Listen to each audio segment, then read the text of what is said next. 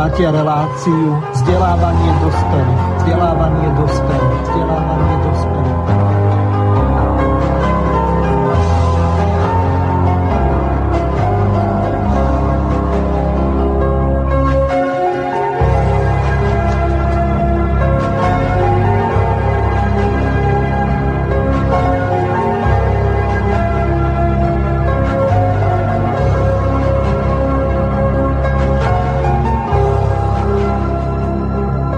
Vážení a milí poslucháči Slobodného vysielača, vítam vás pri počúvaní relácie vzdelávanie dospelých, tak ako úvodná zvučka nám oznámila. V dnešnej relácii sa budeme venovať švajčiarskému politickému systému, ale aby hneď od začiatku relácie bolo pre všetkých jasné a zrejme, hostom dnešnej relácie je Roman Ruhy, ktorý bude v druhej časti relácie, kde budeme nadväzovať pracovať na dnešnú tému, ktorou je švajčiarsky politický systém.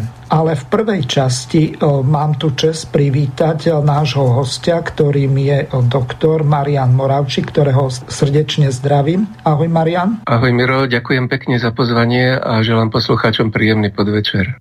Ďakujem veľmi pekne. Skôr neskoršie popoludnie, lebo teraz je pol štvrtej, je 12. augusta 2020 a my hneď prejdeme k meritu veci. Zrejme vieme, že e, na slovenskej politickej scéne sa veľmi e, komplikovane e, vyvíjajú vzťahy. Nejaká nádej na nejakú zmenu v politickom systéme zo strany alternatívy spočívala v pánovi doktorovi Štefanovi Harabinovi. Bohužiaľ, on minulý týždeň oznámil, že sa rozhodol kandidovať na post predsedu Najvyššieho súdu. Toto jeho rozhodnutie rozhodnutie, že chce e, takýmto spôsobom bojovať za spravodlivosť e, na Slovensku, môžeme do určitej miery akceptovať. Lenže zase na druhej strane si potrebujeme uvedomiť, že napriek tomu, že býva e, pravidelným hostom vo viacerých reláciách, napríklad dnes bude na Infovojne vo večerných hodinách, tuším po 20. hodine, hostom Nora Lichtnera a samozrejme na Slovenskom slobodnom vysielači má tiež samostatnú reláciu o práve s Harabinom, tak e, asi e, táto iskierka nádej e, skončila. Mám taký dojem, keď som si pozrel nejaké jeho tlačové konferencie, o čo vlastne jemu ide a to si vypočujeme v nasledujúcej ukážke. Mne to vyhovuje, pani redaktorka, viete prečo? Lebo aj tam budem úspešný a budete platiť aj vy. Viete, a čím neskôr to bude, tým lepšie pre mňa. Prečo? No preto jednoducho, že mi budú musieť vrátiť plat a za ďalšie, kde dostanete 10% úrok? Nikde. Lebo ten plat, ktorý mi zadržiavajú od roku 2011 už, už 4 roky a tam sú 10% úroky, to je prejudikované. Máte Čiže, to vypočítané, vidím. Tak ako sa starám o, sú, o seba a o svoju rodinu. Vidím. Tak ako sa starám o, sú, o seba a o svoju rodinu. V druhej ukážke si vypočujeme Michala Trubana, ktorý sa stal predsedom progresívneho Slovenska. Vzhľadom k tomu, že táto relácia je vysielaná pred 22. hodinou, tak niektoré jeho vulgarizmy som musel vypípať, takže si to vypočujeme bez nich. Keby chcú začať podnikať alebo podnikať, alebo sú teda študenti a riešia takúto vec, že čo je to správne, že nič ma nebaví, tak možno vyskúšať takúto najťažšiu vec, alebo tú, pred ktorou má človek keby strach, hej, alebo čo, čo vždy tak možno chcel robiť, ale bál sa toho. A to je ako keby tá cesta k tomu úspechu. Ja na to, ako toto dosiahnuť, ja mám takú teóriu, tiež vďaka tej mojej študentskej mladosti postavenú. Vždy to vysvetľujem ľuďom na princípe drog, lebo svet je plný ako keby takých paternov, ktoré viete aplikovať z jedného odvetvia na nejaké druhé. A to, ako fungujú drogy, chlás a takáto zábava študentská, to isté viete aplikovať na, na úspech na prácu. Jeden zo základných, má to také tri body, všetko má mať tri body, tak aj toto. A je, jeden prvý, akože pre mňa základný bod je dať si prvú malú dávku, hej, aj pri drogách, že ja napríklad doteraz nikdy nefajčím a to iba z jedného, ja sa strašne namotávam na všelijaké látky a toto je jediná, ktorú nie, pretože keď som to robil prvýkrát, tak som ich samozrejme vyfajčil 7, som sa zgrcal, hej, a odvtedy, keď som to znova skúšal, mi bol taký typický príklad, hej, mal som v tom toto šťastie. No a potom je tretia vec, ktorá to celé uľahčuje, čo mám ja rád na tom športe a na tých drogách je ten dopamín efekt, hej, že to si každý povie, že no super, že lenže stávanie a zdravá strava vôbec nie je taká dobrá ako hulenie napríklad, lebo nemáte taký ten akože dobrý stav pri tom alebo potom. A potom máme ešte taký štvrtý bonusový krásny príklad z drog a z chlastu, ktorý strašne, strašne funguje a není to až tak už na vás. Takže toto sú také 3-4 body, ktoré som sa ja naučil uh, popri užívaní drog a ktoré sú možno užitočné a dajú sa, dajú sa aplikovať ako keby na, na to, keď chcete niečo v živote dosiahnuť, na tú vašu uh, cestu za úspechom alebo za vašim snom. A ja, že čo ma to potom keby nakopne, tak mám na toto, hej, že viem, že ten stav není, to mám zasa, čo ma drogy naučili, hej, že keď máš bad trip, tak to není, čo ti to bude trvať celý život. Takže ja ti to prirovnám proste k robotníkovi, ktorý u nás doma na dedine robí kachličky, hej, že to je týpek, ktorý má živnosť, ale proste jeho nemôžeš, jeho, on, jeho nemôžeš zohnať pol roka, tri roka, aby pri, k tebe prišiel, lebo má kopec iných zákazok, lebo je taký dobrý, hej, že nená sa pri tej stavbe. Akože roboš, neviem, či niekto u vás niekedy roboší, akože teda robotníci, to je úplne špeciálna sekta ľudí, ktorí akože, ja ich mám strašne rád, lebo keď sa dohodne, že idú k tebe niečo robiť o 8, tak príde o 11 a díva sa na teba, že čo, čo, čo, kde si. A toto, hej, že byť kvalitný, to je základ. Ty, keď je tak strašne veľa freelancerov a tak všetci nikto nedodáva na čas. Jak s tými robošmi, dáš mu robiť kakličky, on ťa prvú vec, kde ťa vidí, hej, že tri si zobere zo sebou. Aha, takže tu sme počuli dve ukážky. V prvej Štefan Harabin, ktorý sa stará o svoju rodinu v prvom rade. Nakoniec aj to občianske združenie Harabinovci vlastenci, tak by sa možno malo volať Sme rodina Štefana Harabina, ale o tom nie je dnešná téma. Druhá kvázi nejaká nádej, dokonca tlačiaca sa do lavicového politického spektra je strana Progresívne Slovensko. Potom, ako Ivan Štefunko bol zosadený po jeho škandáloch, tak um, na jeho miesto nastúpil pán Truban. Tej ukážke, e, ktorú som musel vypípať e, kvôli množstvu vulgarizmov, ktoré odprednášal na akademickej pôde. Ja neviem,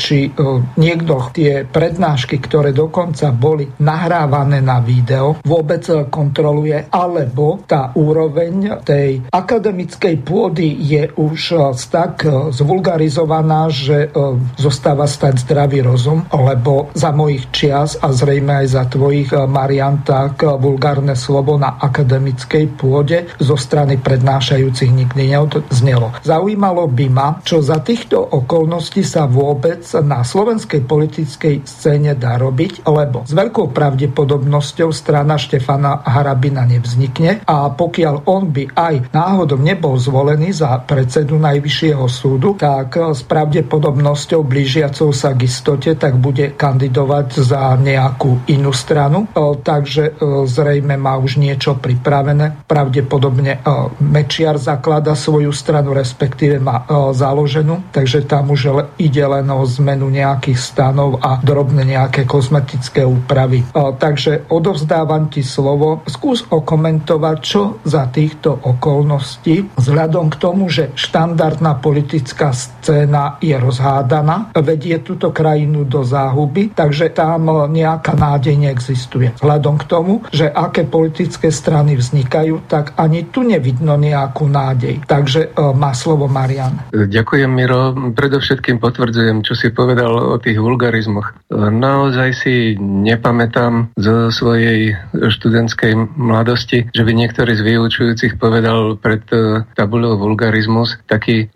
najexpresívnejší výraz, čo si pamätám, jeden z matematikov povedal, že keď napísal zložitý vzorec na tabulu, povedal, že kto toto teraz vyrieši, tak má u mňa pivo. To bolo ako taký extrém takej ústretovosti do toho študentského žargónu. To sa predtým nerobilo. Tie ukážky, ktoré si pustil, to boli informačne, emočne hodne bohaté, nabudili vo mne dosť adrenalínu a je tam veľmi veľa vecí, ku ktorých, ktorým by bolo dobre sa vyjadriť. Ale idem sa držať témy. Spomenul som si pritom aj na ten klasický známy citát e, Karla Kryla, že keď parafrazujem, tak e, politikom sa neverí. A toto je len ďalší dôkaz, čo si pustil, že v podstate nie je dôvod e, veriť ani tým novým nastupujúcim čistým nepoškvrneným politikom, že keď aj nehovoríme o, o úmysloch, e, či majú čisté alebo nie, ale že akýmkoľvek spôsobom vôbec uvažujú o tom, že budú robiť niečo dobrého pre tých robošoch alebo pre e, niekoho e, iného, kto nepatrí do ich úzkeho kruhu, do ich rodiny. Takže týmto si ako keby hrubou čiarou počiarkol, že tie iniciatívy, ktoré sme začali okolo formulácie ústavy a jej zmeny, zmeny a zmeny politického systému ústavnou cestou, tak sú legitímne a že ak nebudeme sa v tom angažovať my ako občania sami, tak to za nás pravdepodobne žiadny politický líder neurobí, pretože to nemá v úmysle. Mariana, mám tu pripravenú ešte jednu ukážku. Ďakujem ti za úvodné okomentovanie. To, čo nás nabudilo nielen teba, ale aj mňa a množstvo ľudí ďalších, je to, že okrem Suzany Čaputovej a ďalších právnikov, ako je napríklad Daniel Lipšic, Lipšic a ďalší, tak e, už rok pred nimi tak e, zaznela jedna taká verejná výzva na urobenie alebo vytvorenie novej ústavy a jej ratifikácie v referende. E, vypočujeme si teraz ukážku Eduarda Chmelára. Ospravedňujem sa, táto ukážka bola nahratá na verejnom priestranstve, tak zodpoveda tomu aj tá kvalita a vyčistiť sa to oveľa lepšie lepšie ani nedá. Takže Eduard Chmelár a nová ústava schválená v referende. Najčastejším slovným spojením, ktoré používajú politici pri dni výročia prijatia ústavy Slovenskej republiky je úcta k ústavu. Každý politik hovorí, že by sme si mali ústavu ctiť. Ale čo to znamená ctiť si ústavu? Ctiť si ústavu neznamená poskávať ju, ani robiť okolo nej teatrálne predstavenia, ale dodržiavať ju tak sa poďme spolu pozrieť, ako sa dodržiava Ústava Slovenskej republiky v praxi. Hneď prvý článok ústavy hovorí, Slovenská republika sa neviaže na nejakú ideológiu ani náboženstvo. Vážne? Vážne máte pocit, že táto republika je sekulárna, neuprednostňuje žiadne náboženstvo? Poďme ďalej. Občania majú právo na bezplatné vzdelanie. Spýtajte sa rodičov, aké majú výdavky v školách. Poďme ďalej. Každý má právo na priaznivé životné prostredie. Slovensko má najhoršiu kvalitu ovzdušia v Európe. Budeme o tom polemizovať? Článok 39. Občania majú právo na primerané hmotné zabezpečenie v starom. Myslím si, že 100 tisíce dôchodcov sa práve otriasajú z. Ďalej, článok 40. Občania majú právo na bezplatnú zdravotnú starostlivosť. Boli ste už u zubára? Či to takto funguje? A poďme ďalej. Článok 50. Každý, proti komu sa vedie trestné konanie, sa považuje za nevinného, kým súd nevysloví právoplatným odsudzujúcim rozsudkom jeho vinu. Pozrite, sa správ- pozrite si správy. Každý jeden, čo je len obvinený hoci aj neprávom, je médiami už vopred odsúdený. Mohol by som pokračovať, ale je úplne evidentné, že ten hlavný problém, ktorý máme s ústavou, a ústava je základným zákonom štátu, je jej dodržané. Nemôžeme od občanov chcieť, aby si ju ctili, aby pred ňou stáli v nejakej náboženskej bázni, keď ju sami politici neberú vážne. V prvom rade to musíme od nich vyžadovať. A ak nie, tak si treba priznať, že Na tejto ústave sa podpísali dve generácie politik. Spravili si z nej trhací kalendár. Menia ju tak, ako sa im to hodí.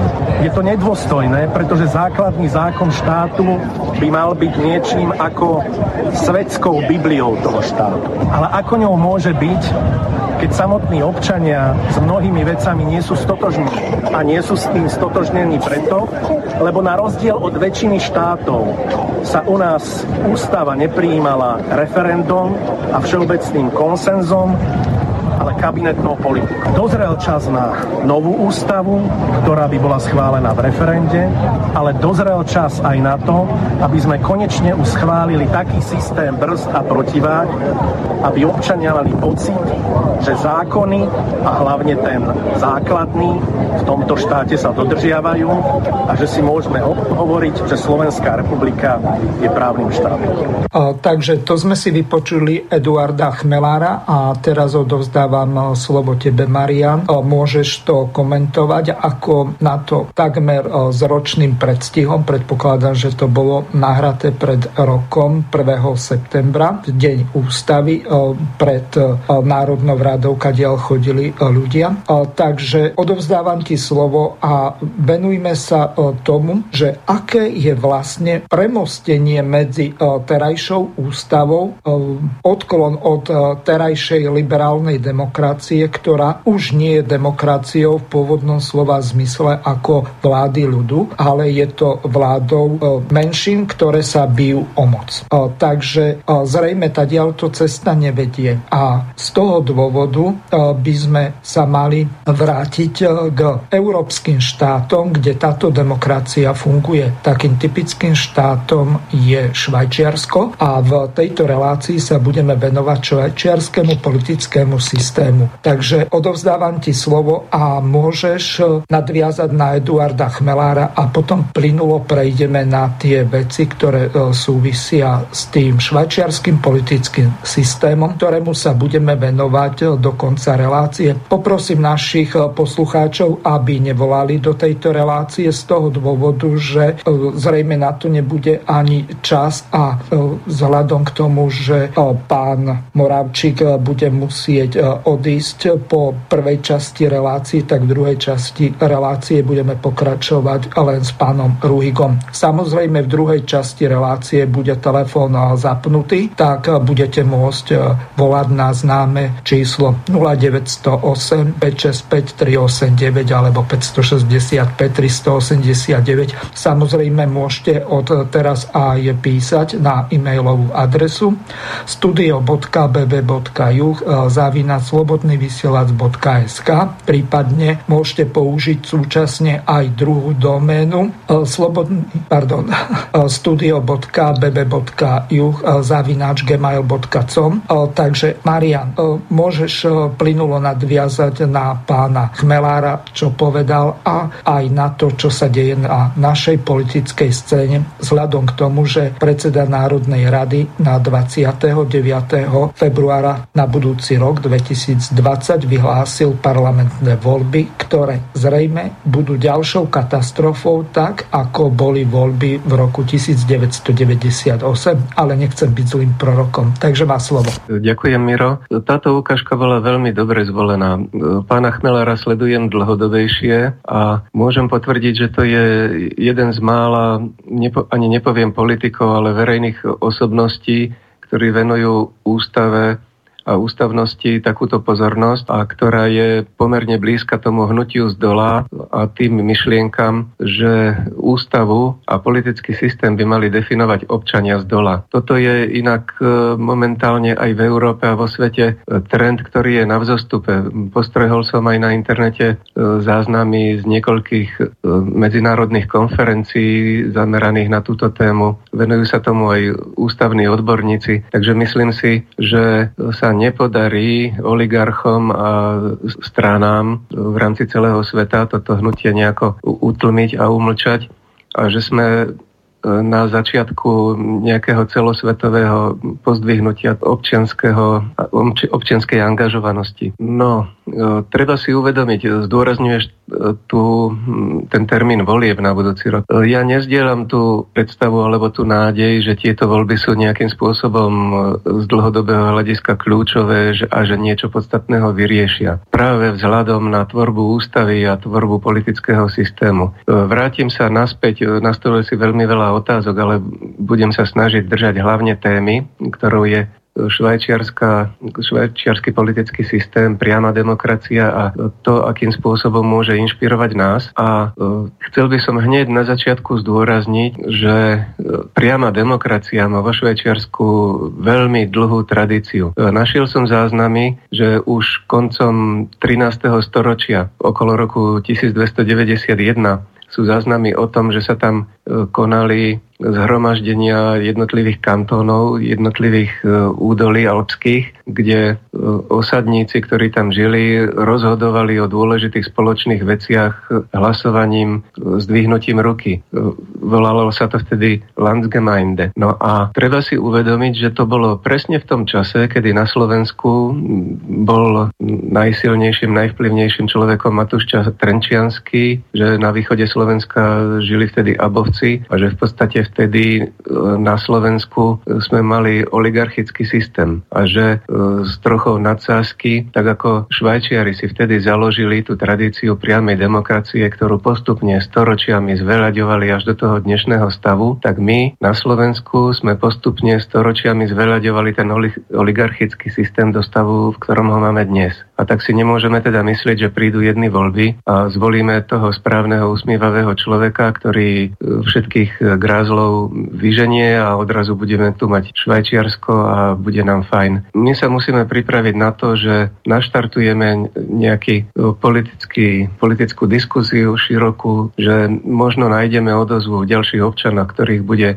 trápiť, ako je politický systém dizajnovaný a že budú mať záujem angažovať sa v tom a že možno až ďalšie generácie o niekoľko storočí túto našu snahu ocenia. Možno si nás nebude už nikto pamätať pamätať, ale po tých storočiach po nás zostane nejaký výsledok. Ne, nemôžeme očakávať, e, ja teda neočakávam, že sa nejakého výsledku dožijem hneď, ale ak aspoň uvidím, že sa mení, menia pomery a že sa naštartoval určitý proces, ktorý bude mať perspektívu, tak uh, myslím, že zomriem spokojne. No neviem, či by si sa mal chystať zomrieť, lebo pred nami je obrovské množstvo práce. A pripomeniem našim poslucháčom a zrejme sa o tom dočítajú aj v čase časopise Zem a vek, a tak vznikla iniciatíva na vytvorenie permanentného petičného výboru ktorý sa bude zaoberať prípravou referent a takisto prípravou novej ústavy. E, z toho dôvodu, že tak ako sme e, počuli od pána Chmelára, pani Čaputovej alebo pána Lipšica, e, tak v podstate nová ústava by mala čo v najkračej dobe dozrieť, mala by prejsť nejakou celospoločenskou diskusiou a mala by byť schválená v referende. Otázkou je, či za týchto okolností vôbec Politická garnitúra napriek tomu, že to prezidentka vyhlásila a takisto renomovaný právnik a bývalý minister spravodlivosti a vnútra sa tiež k tomuto priklonil, takisto aj predseda e, alebo e, vedúci právneho oddelenia alebo oddelenia pre e, ústavu a právo na Slovenskej akadémii vie, tak tiež túto myšlienku podporil. Dobre by bolo, keby sme si teraz pripomenuli niektoré tie základné veci, ktoré súvisia s dvomi odlišnými politickými e, systémami. Tým e, nemyslím nejaký e, socializmus a na druhej strane liberálnu demokraciu, ktorá je v podstate, tak ako som sa zmienil, vládou menšín. Nakoniec, keď si zoberieme samotnú definíciu štátu, tak štát je v podstate politická organizácia, ktorá slúži vládnucej triede.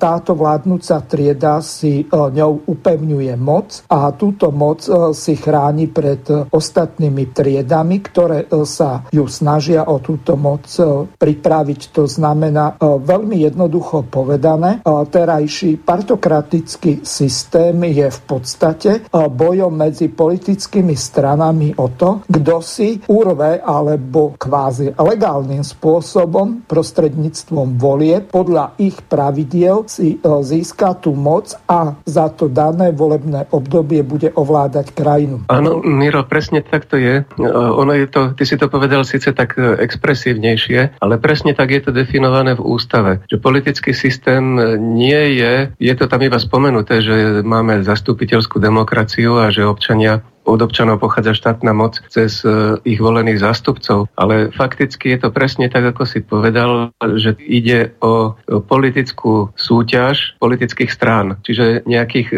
ďalších právnických osôb, ktoré nie sú definované v ústave ako nositelia štátnej moci. A pritom tú štátnu moc vykonávajú oni, nie občania. No a ešte by som sa vrátil tej ukážke pána Chmelára. Neviem, či si si to všimol, nebolo to tam také zretelné, lebo e, pán Chmelár sa dosť vyslovoval v prospech e, občanov, alebo dával ich, sústredoval na nich pozornosť, ale v tom, ako to vyjadroval a ako chcel pristupovať k ústave, sú tí občania pasívni. On vyzýval k tomu, aby sa ústava dodržiavala, aby sa vytvorila ústava taká, ktorá bude lepšia pre občanov, ale nevšimol som si, že by spomenul, že by občania mali participovať na tvorbe ústavy a kontrole toho celého procesu. No a toto je obrovský rozdiel, ktorý e, vidíme medzi Slovenskom Slovenskom a Švajčiarskom, ale e, nie len medzi Slovenskom, ale aj medzi väčšinou európskych krajín, ktoré si hovoria demokratické, že e, ústava je tam podriadená vôli ľudu a referendu. Tam proste neexistuje vôbec žiadna e, politická inštitúcia, ani federálna vláda,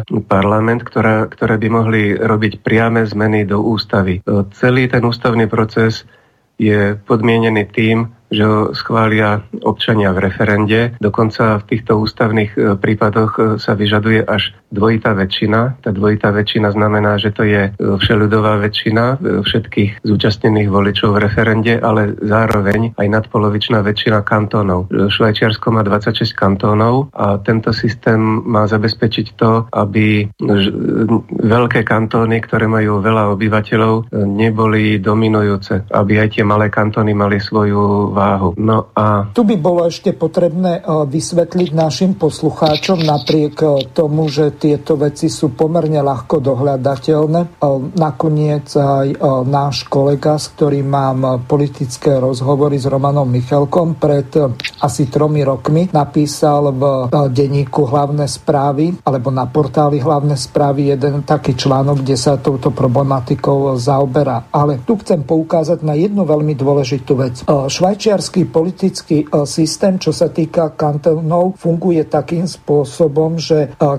kantónov je dohromady 26, ale e, z toho je 20 kantónov úplných a potom sú ostatné, to znamená tých 6 nejakých semi kantónov alebo polovičných kantónov. V rade kantónov, čo je v podstate druhá časť parlamentu Švajčiarska, tak tam kandiduje alebo je zvolených e, dohromady 46 e, delegátov, ktorí e, zastupujú tieto kantóny. Tých 20 kantónov má po dvoch delegátov a tých 6 polovičných má po jednom. Z toho dôvodu je ten počet 46. Toľko na vysvetlenie, ale prejdem k ďalšej veľmi podstatnej časti. Švajčiarsko funguje na princípe subsidiarity. Subsidiarita je opakom centralizmu a zdôrazňuje decentralizáciu a úlohu samozpráv. Čiže e, tento princíp kantonálny, to sú v podstate z nášho pohľadu nejaké e, vyššie územné celky, e,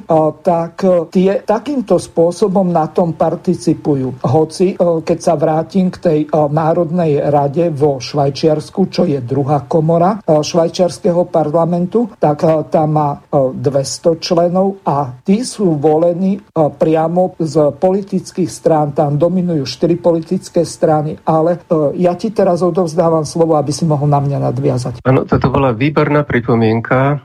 Švajčiarska konfederácia je v podstate štát postavený z dola a môžeme si to ilustrovať napríklad na udelovaní občianstva. U nás na Slovensku máme ministerstvo vnútra, ktoré má na to menované orgány a ktoré na základe splnenia určitých podmienok udelia žiadateľovi občianstvo. Vo Švajčiarsku je to úplne inak. Jednak je tam udelovanie občianstva veľmi konzervatívne. Tam imigranti môžu, majú nárok na občianstvo až v tretej generácii. A to občianstvo ale nie je možné získať e, cez e, federálny orgán cez federálnu úroveň. Tam je rozhodujúcim, kto príjme človeka e, za občana, je to municipalita. Teda to miesto, kde človek žije, on tam získa e, občianstvo mesta, obce a od toho sa odvíja, odvíja potom občianstvo kantónu a s tým súvisiaceho politické práva. A až následne e, švajčiarská ústava definuje, že každý, kto získa takýmto spôsobom občan, občianstvo, sa považuje za švajčiarského občana. Nie je to naopak. Marian, tu by som ťa veľmi rád doplnil ohľadom jednej pomerne dôležitej veci. Zhruba pred dvomi rokmi bolo referendum o tom, že či e, získajú e, ľudia, ktorí e, sa narodili vo Švajčiarsku a sú už treťou generáciou tých pristahovalcov, či získajú automaticky občianstvo. Lebo pred dvomi rokmi a roky dozadu to bolo urobené takým spôsobom, že oni museli preukázať, že sú vlastenci, že ovládajú švajčiarskú kultúru. Jeden z tých troch jazykov, či už francúzsky, nemecky alebo taliansky hovoria, pretože švajčiar, švajčiarsky jazyk v podstate neexistuje. Ak nemyslíme nejakú retrorománčinu, ktorá je štvrtým jazykom, ale týmto jazykom hovorí asi pol percenta ľudí. Čiže z tohoto hľadiska vo Švajčiarsku bolo v podstate referendum o základných ľudských právach. Základným ľudským právom je získať občianstvo v krajine, v ktorej sa narodil. V takmer všetkých krajinách na svete s výnimkou Švajčiarska, tak narodením sa v danej krajine automaticky získavajú občianstvo. Tuto nebolo ani v tretej generácii automatické z toho dôvodu, že pokiaľ oni nesplnili tie dané podmienky, tak jednoducho to občianstvo nezískali. Ale môžeš pokračovať ďalej. No ale aby som uviedol príklad, že to nemusí tak byť vždy. V Liptovskom Mikuláši teraz máme rok Aurela Stodolu a Aurel Stodola bol významný technik slovenského pôvodu, ktorý pôsobil na Technickej vysokej škole v Curichu a práve za ten jeho prínos, že on pozdvihol tú technickú školu na úroveň jednej z najlepších univerzít na svete, tak on zhruba po dvoch desiatkách rokoch on a jeho rodina dostali od Curichu občianstvo. Čiže sú tam možné výnimky, ak je, je to ako forma ocenenia, ono dodnes sa hovorí, keď spomínajú E, naši naturalizovaní slovenskí švajčiari na túto osobnosť, že to je e, ocenenie, aké sa e, človeku môže, môže iba snívať imigrantovi. Že švajčiari oni si príliš nepotrpia na taký pátos a na, na také poetické veci, ktoré do náš, nášho vyjadrovania dávame my, ale oni to vyjadria takto dajú občianstvo a znamená to veľmi veľa, veľ, veľmi veľké ocenenie. No ale ešte teraz späť e, k téme a k tej decentralizácii, lebo to je e, kľúčová záležitosť. E, to Švajčiarsko je unikátne v rámci politických systémov celej Európy aj sveta tou decentralizáciou. Tá de- decentralizácia po kantónoch je taká silná, že priamo v ústave je napísané, že žiadna osoba fyzická nemôže nadobúdať politické právo práva vo viac ako jednom kantóne. Čiže keď je človek občanom jedného kantónu a vystupuje za tento kantón napríklad e, vo federálnej rade alebo v parlamente, tak nemôže pôsobiť e, za viac kantónov. E, to je úplne v protiklade s tým, čo máme my ako jeden volebný obvod celé Slovensko a jedna osobnosť, jeden populárny stranický predseda môže zastupovať úplne všetkých občanov, pretože pôsobí celoslovensky. No, Marian, tu by som ťa ešte doplnil. Vo Švajčiarsku funguje tzv. princíp subsidiarity. Tento princíp znamená politickú zásadu, podľa nej sa rozhodovanie a zodpovednosť vo verejných záležitostiach má odohrávať na najnižšom možnom stupni verejnej správy alebo samozprávy, to znamená najbližšie k tým občanom. Vyššie úrovne samozprávy majú možnosť rozhodovať len tam, kde je to z hľadiska povahy a dôležitosti e, veci efektívne. Čiže e, z tohoto hľadiska vyplýva, že v podstate ten princíp subsidiarity by mal byť súčasťou aj našej ústavy. Do určitej miery by e, mal fungovať tento princíp subsidiarity aj v Európskej únii, dokonca v Maastrichtskej a takisto aj Lisabonskej zmluve sú v niektorých článkoch zakotvené, lenže tam to vôbec nefunguje. Tam e, skôr funguje princíp nejakej suzerenity, to znamená, že suzerené e, štáty sú tie veľké štáty, ako čo ja viem, Španielsko, Nemecko, Francúzsko, Taliansko, ktoré majú viac ako 50 miliónov obyvateľov a samozrejme Švajčiar, pardon, Španielsko, tak to má len nejakých 47, ale blízko tých 50 miliónov. A oni na základe toho, že koľko majú poslancov v tom parlamente a ako napríklad aj teraz najvyššie posty obsadili tieto suzerénne štyri e, krajiny, to znamená tie, ktoré vnúcujú svoju vôľu tým menším krajinám, tak e, to takto funguje. Ale nechcem ťa oberať o čas, môžeš pokračovať ďalej, prípadne nadviazať na mňa ohľadom tej subsidiarity a možnosti e, zakomponovania do novej slovenskej ústavy. Áno, toto je vynikajúca pripomienka. E, vo švajčiarskej ústave je to definované až tak, že federálna vláda a tieto federálne orgány majú právomoci iba delegované od kantónov. To majú také právomoci, o ktorých sa kantóny rozhodli, že je účelné, aby sa vykonávali na tejto federálnej, konfederálnej úrovni spoločne. Ale všetky e, ďalšie právomoci, ktoré tam nie sú de, uh, určené, definované a ktoré sa ešte kedy môžu objaviť, uh, tak sa vykonávajú na tej najnižšej úrovni. Až následne sa potom môžu delegovať vyššie. Je to úplne opačne ako u nás. U nás, keď by sa objavila nutnosť nejakej novej právomoci, tak nejako automaticky ju vykonáva Slovenská republika a Národná rada, pretože tak máme definovaný politický systém. Čo sa týka tej subsidia- subsidiarity a toho budovania štátu z dola, tak je zaujímavé porozprávať trochu aj o tom, ako e, také švajčiarske referendá vyzerajú. Vo Švajčiarsku existujú štyri typy referend.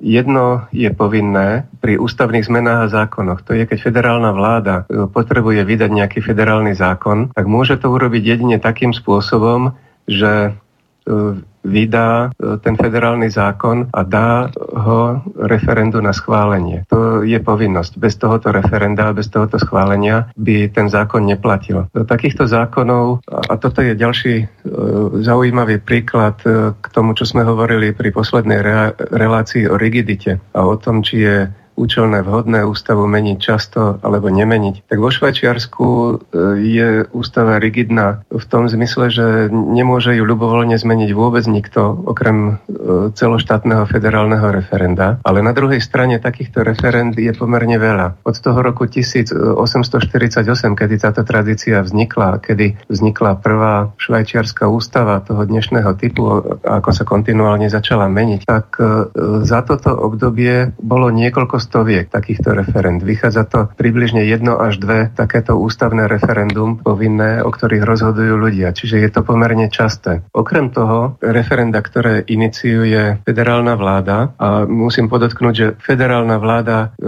nemá právo meniť ústavu povedať si, že, že ústava nám nevyhovuje, ideme ju zmeniť. Môže to urobiť jedine tým, že vydá federálny zákon. Ale ľudia potom ten federálny zákon schvália alebo neschvália. Ale nemôžu to urobiť takým spôsobom, ako sa to deje v našom parlamente, keď si povedia, že niektoré tie klauzulky v ústave sa nehodia tak, ako sú napísané a treba urobiť novelizáciu. Takéto niečo vo Švajčiarsku vôbec neprichádza do, do úvahy. No a druhý spôsob menenia ústavy je ústavnou iniciatívou z dola. Podľa ústavy sa môže dať dohromady 7 občanov, ktorí napíšu takýto návrh a vyzbierajú, v minulosti to bolo 50 tisíc, teraz 100 tisíc podpisov, čo je tiež vzhľadom na veľkosť Švajčiarska a Slovenska aj neúmerné. Myslím, že u nás je to cez 300 tisíc podpisov a pritom e, máme asi iba dve tretiny oprávnených voličov oproti Švajčiarsku. No a tieto ústav, ústavné iniciatívy sú dvoch typov buď ľudia predložia konkrétnu formuláciu, že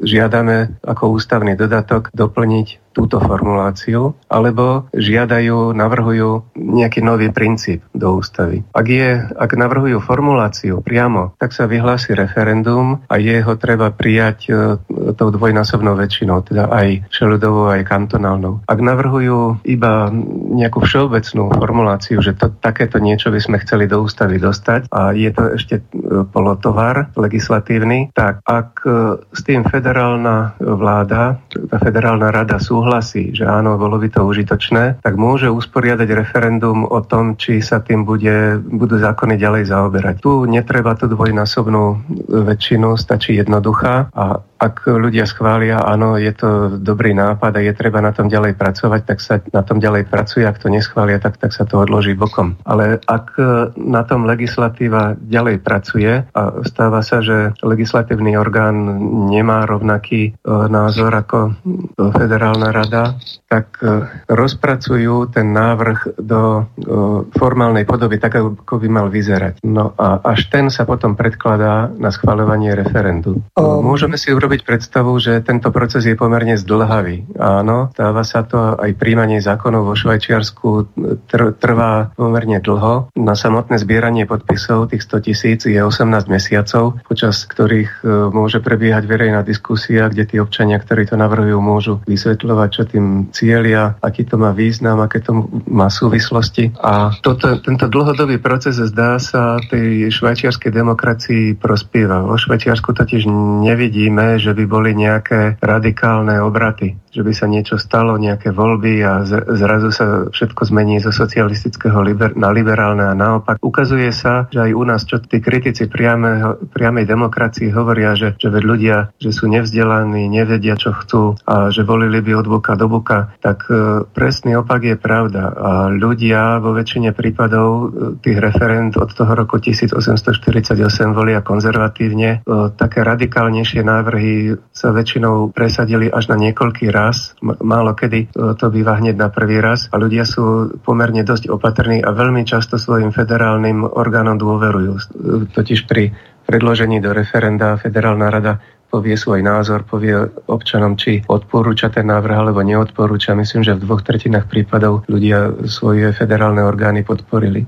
Marian, tu by som na teba nadviazal, alebo možno ťa doplnil ten rok, možno u nás revolučný 1848, tak nebol tým rozhodujúcim rokom, kedy sa v podstate ten systém referent zaviedol. Bolo to podstatne skôr, bolo to na konci 18. storočia, dokonca v roku 1798 po vzore e, niektorých e, štátov zo Spojených štátov amerických, e, kde bol zavedený systém referenta, to bolo prebraté do prvej švajčiarskej ústavy, ktorá vznikla v roku 1798.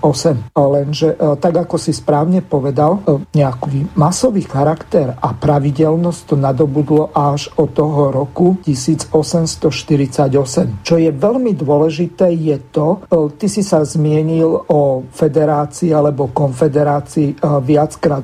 Tu si potrebujeme to dať nejako do poriadku, nechcem s tebou polemizovať. Podľa môjho názoru je to konfederácia, lenže zmysel zmysle švajčiarskej ústavy z roku 1802, to bolo e, v časoch napoleonských vojen, tak e, bol zavedený e, systém, alebo skôr bola zavedená nová ústava a veľmi zaujímavým spôsobom, čo ma dosť oslovilo a ten spočíval v tom, že v roku 1802 bolo predmetom referenda schválenie druhej švajčiarskej ústavy. A táto druhá švajčiarská ústava bola schválená takým spôsobom, že napriek tomu, že nadpolovičná väčšina tých ľudí, ktorí prišli k referendu, sa vyjadrila proti tomu, aby z konfederatívneho štátu sa stal federálny štát. To znamená, aby tá moc sa viac centralizovala do tých federálnych orgánov. Napríklad federálna rada je v podstate vládou Švajčiarska, 7 člena. Dokonca Švajčiari nemajú ani prezidenta. Oni čestnú funkciu prezidenta vykonávajú takým spôsobom, že tých eh, sedem členov tej federálnej rady sa medzi sebou dohodne, alebo buď konsenzom, alebo hlasujú, že kto bude eh, prezidentom a kto viceprezidentom. A oni za predpokladu, že by eh, boli veľmi svorní a egalitárni, tak sa v podstate vo funkcii môžu vystriedať štyria. A štyria môžu byť v podstate viceprezidenti, čiže v tej najvyššej funkcii by sa vystriedali všetci všetci. Ale e, to, čo je veľmi dôležité, tak spočíva v tom, že napriek tomu, že za konfederáciu e, sa vyslovila väčšina, hoci e, zmyslom ústavy bolo federalizovať ústavu, tak tí federalisti to vyriešili takým spôsobom, že tí, ktorí sa nezúčastnili referenda, tak v podstate hlasovali za tie otázky toho referenda. Čiže k tým, k tej menšine tesnej, ktorá za iných okolností napríklad na Slovensku by prehrala, tak sa pripočítali hlasy tých eh, ľudí, eh, ktorí sa nezúčastnili referenda podľa eh, princípu kto mlčí, ten svedčí, alebo právo mlčiacej väčšiny súhlasiť s tým, ako sú formulované otázky. Čiže z tohoto hľadiska, ak si zoberieme napríklad posledné referendum z februára 2005, tak tak eh, vtedy eh, bolo referendum za rodinu a odporcovia referenda, to znamená liberáli, vrátane ombudsmenky a eh, takej alebo makovej sociologičky sa vyjadrovali v médiách, aby volili nohami, to znamená nešli. U nás platí systém, kto sa nezúčastní referenda, tak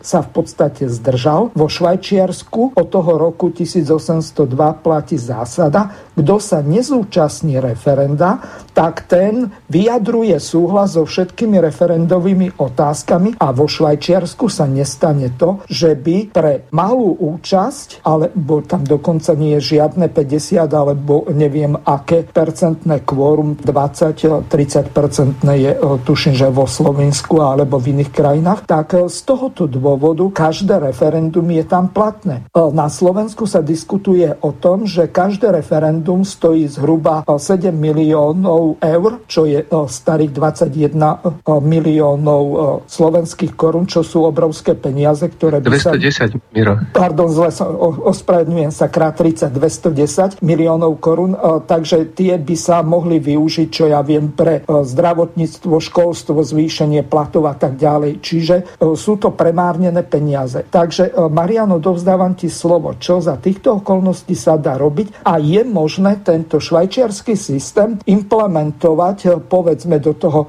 článku 98 Slovenskej ústavy, ktorý hovorí o tom, že referendum je platné len vtedy, ak príde viac ako 50% oprávnených voličov. No áno, toto sú všetko dobré pripomienky. Ty ako historik máš o týchto veciach prehľad. Vrátim sa k prvej časti toho, čo si hovoril. Ono to len počiarkuje to, že nie je jednoduchou cestou sa tá, ten systém švajčiarskej priamej demokracie vyvíjal od konca toho 13. storočia cez všetky tie peripetie, cez o, okupáciu francúzskom a, a podobne až do toho roku 1848, kedy bola o, po krátkej, dokonca občianskej vojne, čiže tam tam to nebolo, nebola to vždy idylka, nebolo to jednoduché. E, bola prijatá tá forma rozhodovania v referendách, akú poznáme už dnes. No a e, ešte sa krátko poznámkou vrátim k tej občianskej vojne. E, nebolo to tam nikdy, tá, tá švajčiarská spoločnosť je veľmi tolerantná. Jazykovo, aj konfesionálne a aj keď tam bola vojna,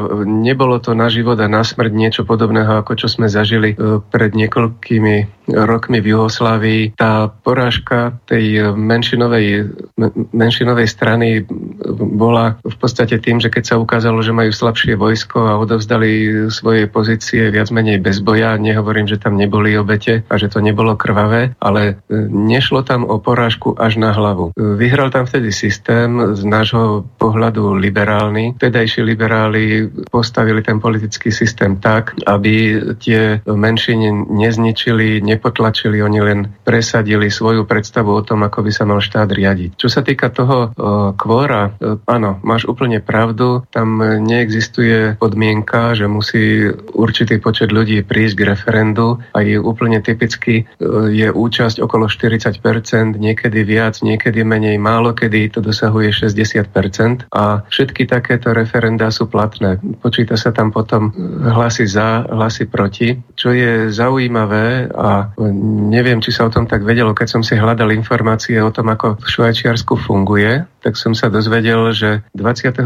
novembra v Lani minulého roku tam bola e, ľudová e, iniciatíva ústavná, kde chceli zakázať dominanciu zahraničného práva nad švajčiarským. Čiže nemôžeme si robiť ilúziu, že keď by sme presadili nejaký ten švajčiarsky systém, že automaticky tým, že ľud a referendá sú nad všetkým ostatným, takže automaticky by sme odfiltrovali Európsku úniu. Pretože Švajčiarsko, hoci nie je v Európskej únii, tak má v ústave a v medzinárodných zvyklostiach zakotvené, že medzinárodné dohody a, a nadnárodné právo je, má vyššiu, vyššiu prioritu u švajčiarských súdov než e, švajčiarske. Je to aj z toho dôvodu, že Švajčiarsko je taký nejaký centrálny e, finančný štát. E, existuje tam sídlo mnohých nadnárodných inštitúcií, e, ktoré by tam možno, ak by toto neplatilo, ani nesedeli. No a je zaujímavé, že toto referendum, toto konkrétne, ktoré sa teda zlaklo celého toho hnutia, ktoré v Európe prebieha a e, začali mať obavy e,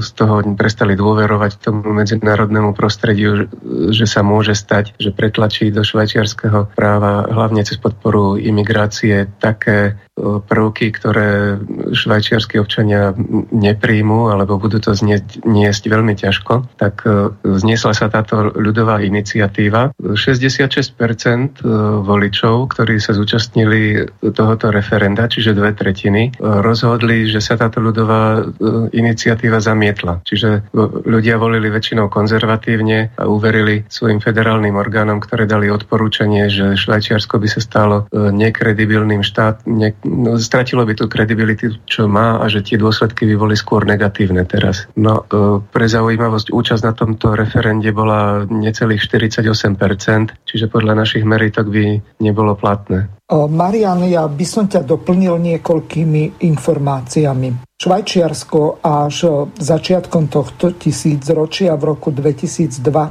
vstúpilo do OSN. Hoci my sme tam od založenia od tej prvej San Franciskej konferencie, ktorá skončila 26. júna 1945. Jedna zaujímavosť. Ďalšia zaujímavosť je tá, že slovenské ženy majú právo voliť od roku 1920. To znamená od prvých volieb, ktoré e, boli v Československej republike. E, vo Švajčiarsku toto vo väčšine kantónov bolo zavedené a 70.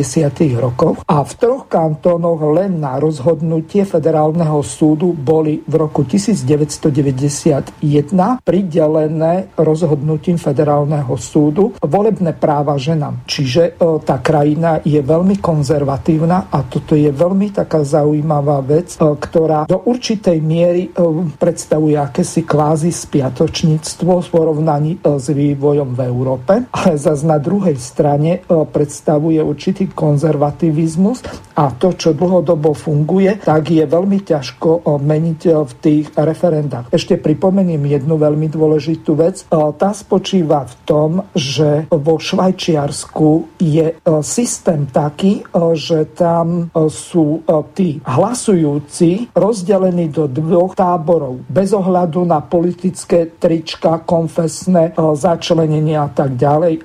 To znamená, že jedna časť je za referendum, druhá je proti referende. A oni v prípade, že sa pripravuje to referendum, respektíve je už vyhlásené, tak sú verejné politické diskusie, kde sa v podstate zgrupujú dva tábory, čiže tam nereprezentujú jednotlivé politické strany nejaký blok alebo nevystupujú samostatne, ale sa rozdelia do dvoch táborov za a proti. A každej domácnosti na základe toho, ako experti týchto dvoch táborov spracujú tie argumenty za a proti, tak príde brožúrka rovno s pozvaním na referendum, kde jedna polovica je presne určená pre argumenty za a druhá e, pre argumenty proti. Čiže u nich nemôže sa stať to, e, že by e, niekto ovládol verejný priestor a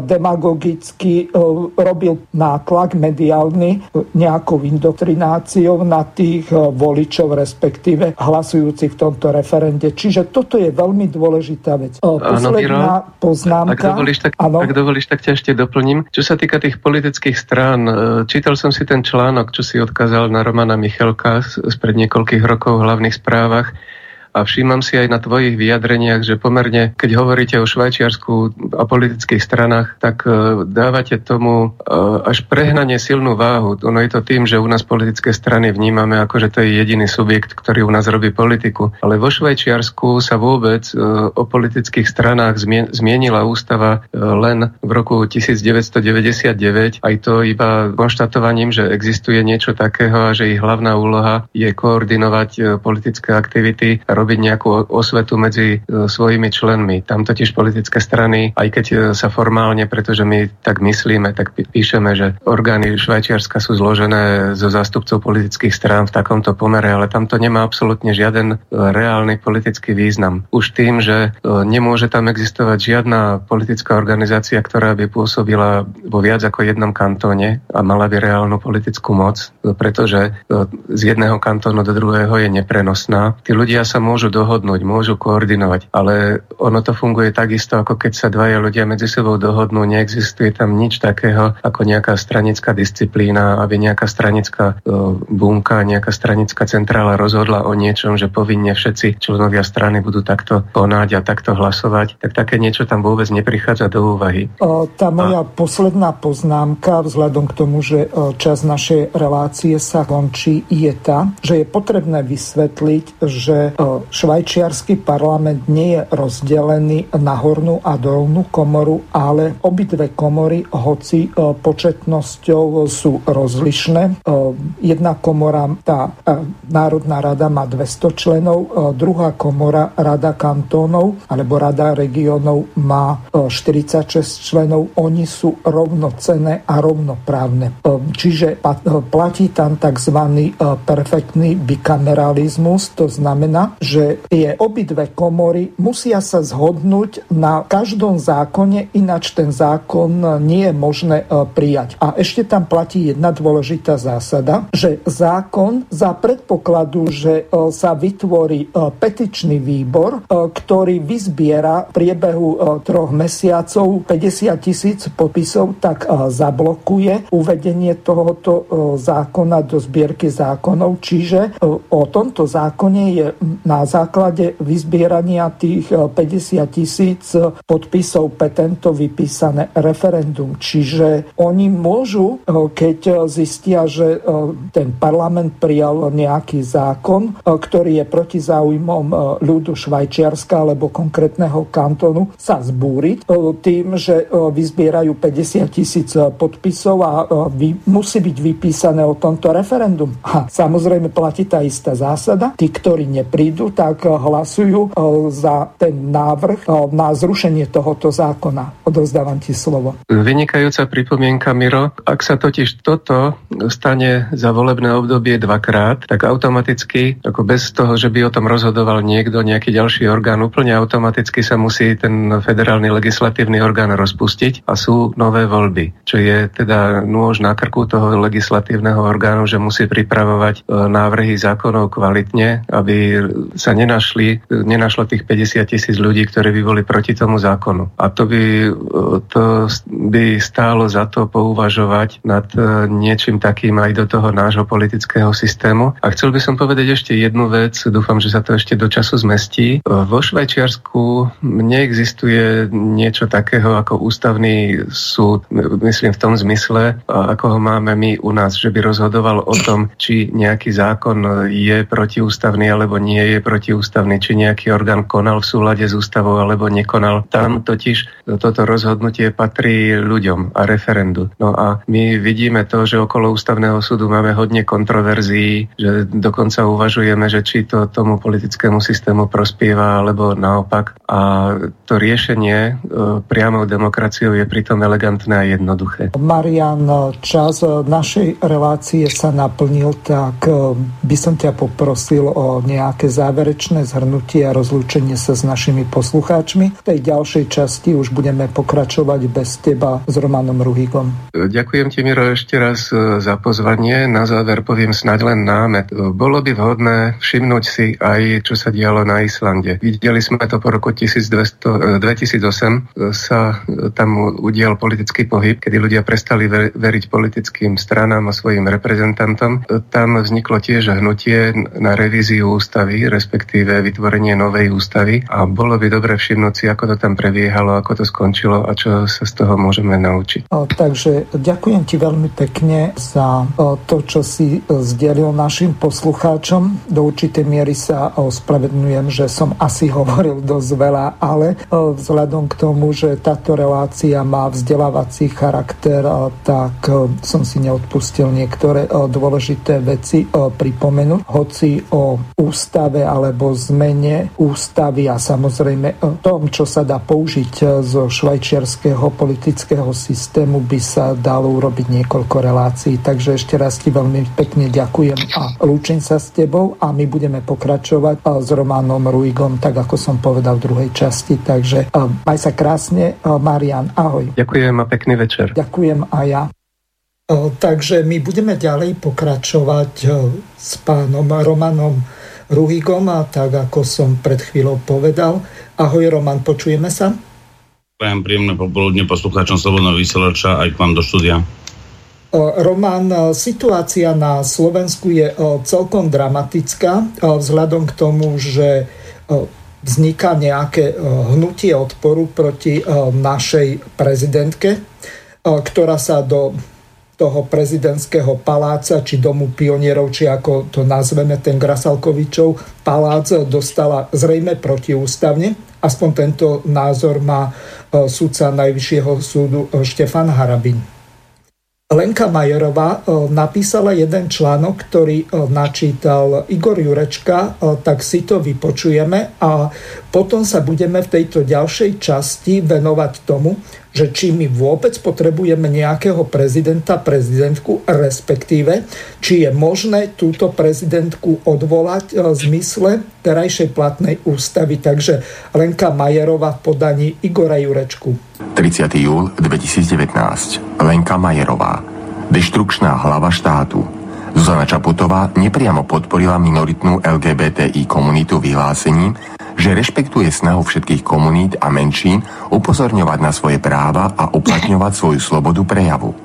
Novozvolená prezidentka Zuzana Čaputová si za necelé dva mesiace v pozícii hlavy štátu začína uvedomovať silu svojej funkcie, hoci má historicky najslabší mandát z hľadiska voličskej účasti i percent odozdaných hlasov. V priebehu pár týždňov hriešnica z Pezínka, sediaca v bývalom pionierskom paláci, napáchala pre Slovensko a jeho občanov viac škody ako úžitku. plne sa stotožňuje so sankciami proti Ruskej federácii, je za tvrdé plnenie záväzkov Slovenskej republiky voči NATO, neželá si návrat kompetencií národným štátom vo vzťahu k Európskej únii a trvá na hĺbšej integrácii v rámci Európskej únie. Svojou kritikou ľudských práv v Číne počas stretnutia s čínskym ministrom zahraničných vecí vážne ohrozila obchodné vzťahy s Čínou. V Maďarsku zabudla, že je na oficiálnej návšteve, priebehu ktorej si nedávala servítku pred ústa a dovolila si kritizovať Orbánovú politiku, opomenúc, že slovenskej hlave štátu neprináleží vmiešavať sa do vnútorných záležitostí akéhokoľvek cudzieho štátu i jeho národa. Fandí protištátnym protestom nielen u nás, ale aj v susednej Českej republike. Je za podporu menšín aj nad rámec garancií, ktoré im vyplývajú z ústavy Slovenskej republiky. A aby toho nebolo málo, tak práve základný dokument štátu by v spolupráci s protištátnym politikom Danielom Lipšicom rada zmenila prípadne aj zrušila a vytvorila novú ústavu Slovenskej republiky, aby zaviedli prezidentský systém vládnutia na miesto súčasného. Mladým zasa chcela ukázať, aká je kúlová a tak sa vydala v šľapajach svojich proamerických predchodcov Habla, Radičovej či Kisku na trenčiansko-kaščákovskú pohodu, ktorá sa stala hlasnou trúbou americkej ideológie, politickej propagandy, liberálneho fašizmu, vymývajúc hlavy mladým, jednoducho povedané, prípravkou pre ľahko ľahko ovplyvniteľných prvovoličov. V družnom dialógu si pokecala so Štefanom Hríbom, ktorému povedala, ako dobre v Európe vnímajú, že na Slovensku je prezidentka liberálka. Tieto jej protištátne kroky by v podstate nemali nikoho zaskočiť, pretože antislovensky sa prejavovala už počas predvoľbnej kampane. V uplynulých dňoch však naplula do tváre všetkým kresťansky zmýšľajúcim aj svojim voličom uznávajúcim tradičnú rodinu. Svojou účasťou podporila predstavenie s názvom Príbeh geja, príbeh lesby, ktoré bolo súčasťou pochodu Dúhový Pride. Ten sa konal paralelne s pochodom na podporu rodiny Hrdý na rodinu. Prez Prezidentka pritom vopred avizovala, že sa neukáže ani na jednom z týchto dvoch podujatí. Nepriamo však minoritnú LGBTI komunitu podporila aj vyhlásením, že rešpektuje snahu všetkých komunít a menšín upozorňovať na svoje práva a uplatňovať svoju slobodu prejavu. Otázka znie, čo bude ďalej? Podporí Čaputová tak ako Galko pedofíliu? Napriek tomu, že táto deviácia je stále trestným činom, aj keď na Slovensku zúri liberálny fašizmus, ktorý zastrašuje mlčiacu väčšinu, tá tento raz neostala ticho. Mrávne čistí ľudia vyšli do ulic hlavného mesta, aby zdali hold tradičnej rodine a morálnym hodnotám, ktoré vyznáva majoritné obyvateľstvo. A tento krok konečne aj za účasti druhého najvyššieho ústavného činiteľa Slovenskej republiky, predsedu Národnej rady Slovenskej republiky Andrea Danka, podporili pochod Hrdý na rodinu. Roman, teraz sme si vypočuli Lenku Majerovú v podaní Igora Jurečku. Zaujíma ma tvoj názor nielen na to, čo robí naša prezidentka. Bohužiaľ naša, musím to takýmto spôsobom alebo týmto slovným spojením pomernovať z toho dôvodu, že predseda ústavného súdu inauguroval eh, do funkcie. Čiže de facto od 15. júna tohto roku eh, tak je prezidentka eh, Slovenskej republiky. Ešte skôr ako ti dám slovo, tak upozorním e, našich poslucháčov, že e, telefón je e, zapnutý, takže môžete volať na telefónne číslo 0908 565 389, prípadne využiť zelené tlačítko otázka do štúdia na našej web stránke a e-mailové adresy studio.bb.juh zavináč gmail.com. Najlepšie eh, spojení aj eh, s tou druhou e-mailovou adresou studio.bb.juh zavináč slobodnyvysielac.sk ešte sa ospravedňujem za brept v úvode relácie, teraz som si to uvedomil. Nie, že by som mal nejaký e, problém e, s tým, že je rok 2019, e, hoci som sa prebreptol v tej úvodnej časti, som povedal, že dnes je 12. augusta 2020. Samozrejme nie je, je rok 2019. Roman, odovzdávam ti slovo.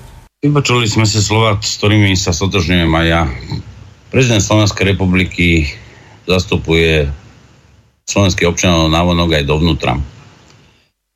Navonok znamená, že má robiť dobré meno Slovenskej republike, má hľadať spoluprácu na všetky svetové strany, tak, aby Slovenská republika bola ekonomicky, hospodársky a kultúrne prijatá a zároveň, pri, o, zároveň vzala nejakým spôsobom tú komunikáciu v tej úrovni, kde musí vzniknúť tzv. nejaká spolupráca.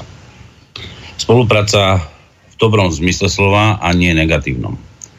Pani prezidentka vyhlásením na Čínsku ľudovú republiku, kde Čínska ľudová republika je dosť haklivá práve na tieto vyhlásenia o ľudských právach, vyslovene poškodila Slovenskú republiku tým, kde ekonomické obchodné vzťahy môžu veľmi ochladnúť. Pritom Čínska ľudová republika je najväčším ekonomickým tigrom a hospodárskym tigrom dnes na našej planete. Takisto pani prezidentka naozaj sa nespráva ani na úrovni, ani v Polsku na návšteve, ani v Maďarsku, ani v Čechách týmto republikám v takej forme, že by sme naozaj chceli budovať V4. V4, ktorá je dnes veľmi potrebná v rámci Európskej únie a Európskeho zoskupenia, kde sme sa dokázali ako V4 napríklad postaviť proti nelegálnej migrácii, ktorú podporovala Nemecká republika, aj Francúzska republika. Pani prezidentka, pre mňa sa to veľmi ťažko vyslovuje, že pani prezidentka, ja stále hovorím, že je to osoba, bola inaugurovaná, to znamená, že de facto sa ujala úradu prezidenta Slovenskej republiky. Ako si spomenul, keď zložila slub pred Národnou radou a to pred predsedom ústavného súdu. Povedzme si, čo ten slub vlastne znamená. Ja priamo prečítam, čo vlastne prezident skladá pred Národnou radou Slovenskej republiky do rúk predsedu ústavného súdu. Slubujem na svoju česť a svedomie vernosť Slovenskej republike. Budem dbať o blaho slovenského národa, národnostných menšín a etnických skupín žijúcich v Slovenskej republike svoje povinnosti budem vykonávať v záujme občanov a zachovať i obhajovať ústavu a ostatné zákony. Ak poviem tú poslednú časť tej vety, budem obhajovať ústavu a ostatné zákony. Pani prezidentka alebo pani Čaputová hovorí, že je veľmi potrebné zmeniť ústav. Ústavu chce meniť už hlavne v ustanovení článku 41, kde manželstvo je garantované ako jedinečný zväzok medzi mužom a ženou. Kde Slovenská republika manželstvo všestranne chráni a napomáha jeho dobru, manželstvo, rodičovstvo a rodina sú pod ochranou zákona. Zaručuje sa osobitná ochrana detí a mladistvých. Ako sme mohli vnímať, je osobou, ktorá podporovala napríklad Pride v Bratislave alebo aj Pride v iných štátoch. Mohli sme dokonca si všimnúť aj takú formu, že Čechách, keď uh, bola na návšteve v Prahe, tak vyšla medzi protestujúcich ľudí, ktorí chceli zmenu vo vládnom systéme, takzvané tzv. protest pod žltými vestami. Ale keď prišla do Francúzska k Macronovi, tak tam začala hovoriť o ľudských právach a pritom tam sú bežne každý víkend protesty práve proti Macronovej vláde. Tam sa tohto zdržala. Pani Čapotová dnes sa hlási viac Európskej únii, bruselskému diktátu, ale zároveň viac dáva práv Európskej únii, ako sama Európska únia má. Ako sama Európska únia má. To je na tom zaražajúce. To znamená, že vidieť, že pani Čaputová je vyslovene protištátny živel. Protištátny, protislovenský živel. Nie je človekom, ktorý by hájil práva občanov, práva aj menšín, lebo ona považuje za menšiny v tomto prípade ideológie alebo skupiny osôb, ktoré majú také isté práva ako všetky občania a majú právo a rovnosť pred zákonom. Roman, ale z toho sľubu, čo si prečítal alebo citoval, tak tam sa hovorí o etnických a národnostných menšinách.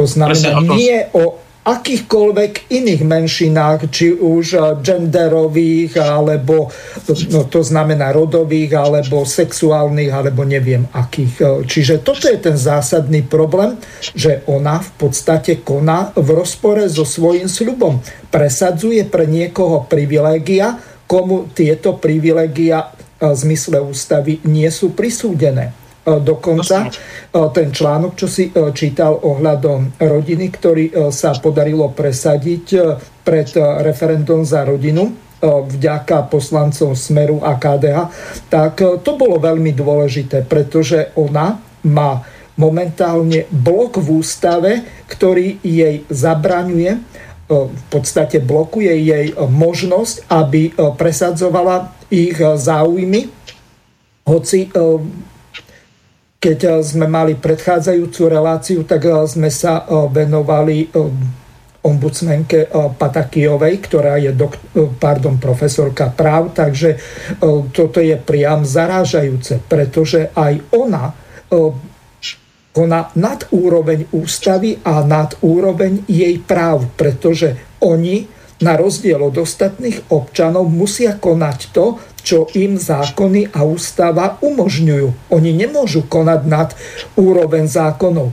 My občania môžeme konať všetko, čo nám ústava a zákony nezakazujú. A oni si to neuvedomujú. Oni sa stále správajú ako e, voliči, občania, ktorí môžu všetko. Nechcem sa dostať k tomu, aby som e, citoval Palapašku, ktorý povedal vyhraj voľby a môžeš všetko. Alebo e, ako v tej pesničke od Aby sa spieva The winner takes it all. Víťaz berie všetko.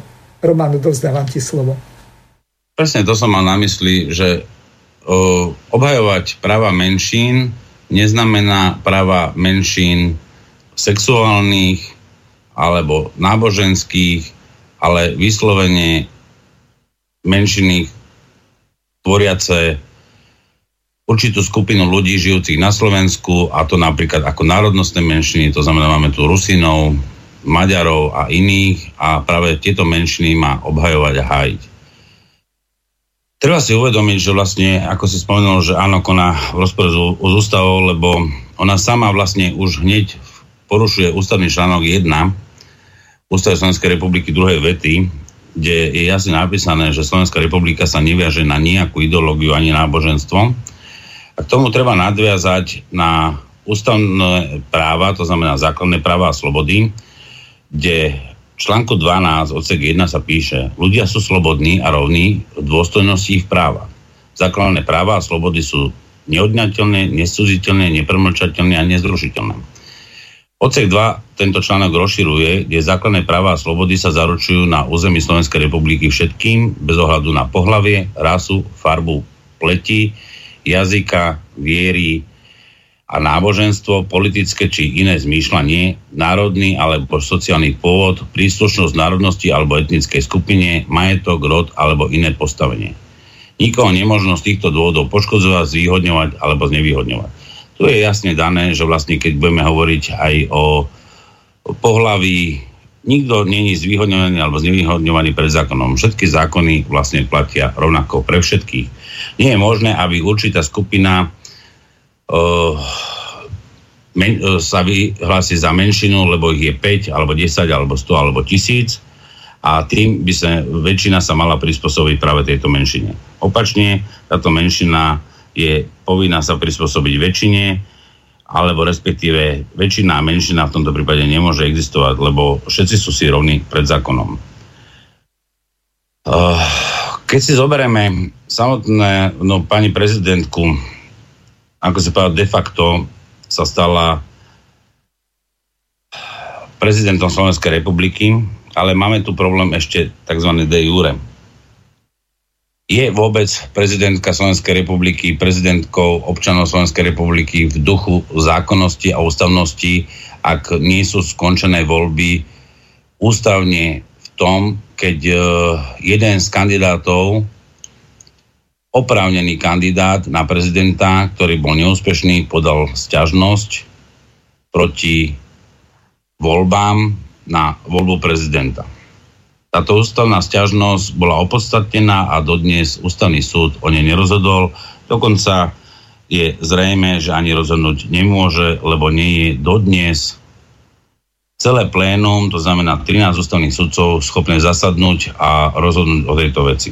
Lebo dodnes ani ústavne nemáme zvolených a prijatých všetkých ústavných sudcov v súlade s ústavným zákonom. E, Roman, e, spýtam sa ťa na jednu dôležitú vec.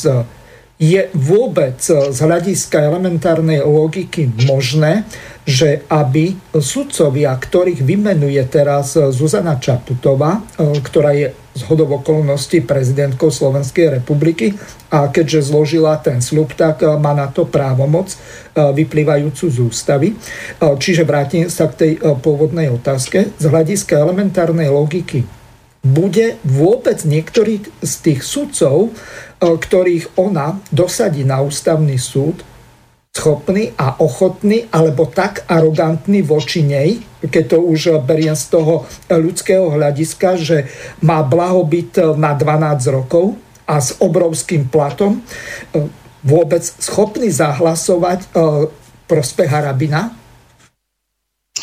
Je logické, že v tomto prípade práve stiažovateľ pán Harabín môže v tomto prípade namietať každého ústavného sudcu, ktorého vymenuje práve pani prezidentka. De facto pani prezidentka. Lebo je logické vyslovene z povahy človeka, že nikto nejde proti stene a nikto ani nečúra proti vetru, lebo sám seba môže očúrať. To je presne tá logika v tom, že keď niekoho vymenuje, je dosť nelogické, aby zrazu vyhovel sťažnosti, ktorá podľa môjho názoru má opodstatnenie a voľby na prezidenta Slovenskej republiky by zrušil a vyhlásil nové voľby. Práve tu je vidieť, že celý tento systém tomto prípade demokratický pre, pri voľbe prezidenta Slovenskej republiky je vlastne nedemokratický, ale špekulatívny, alebo respektíve zneužiteľný. Zneužiteľný na prospech jednotlivcov a skupín, ktoré stoja za týmito jednotlivcami.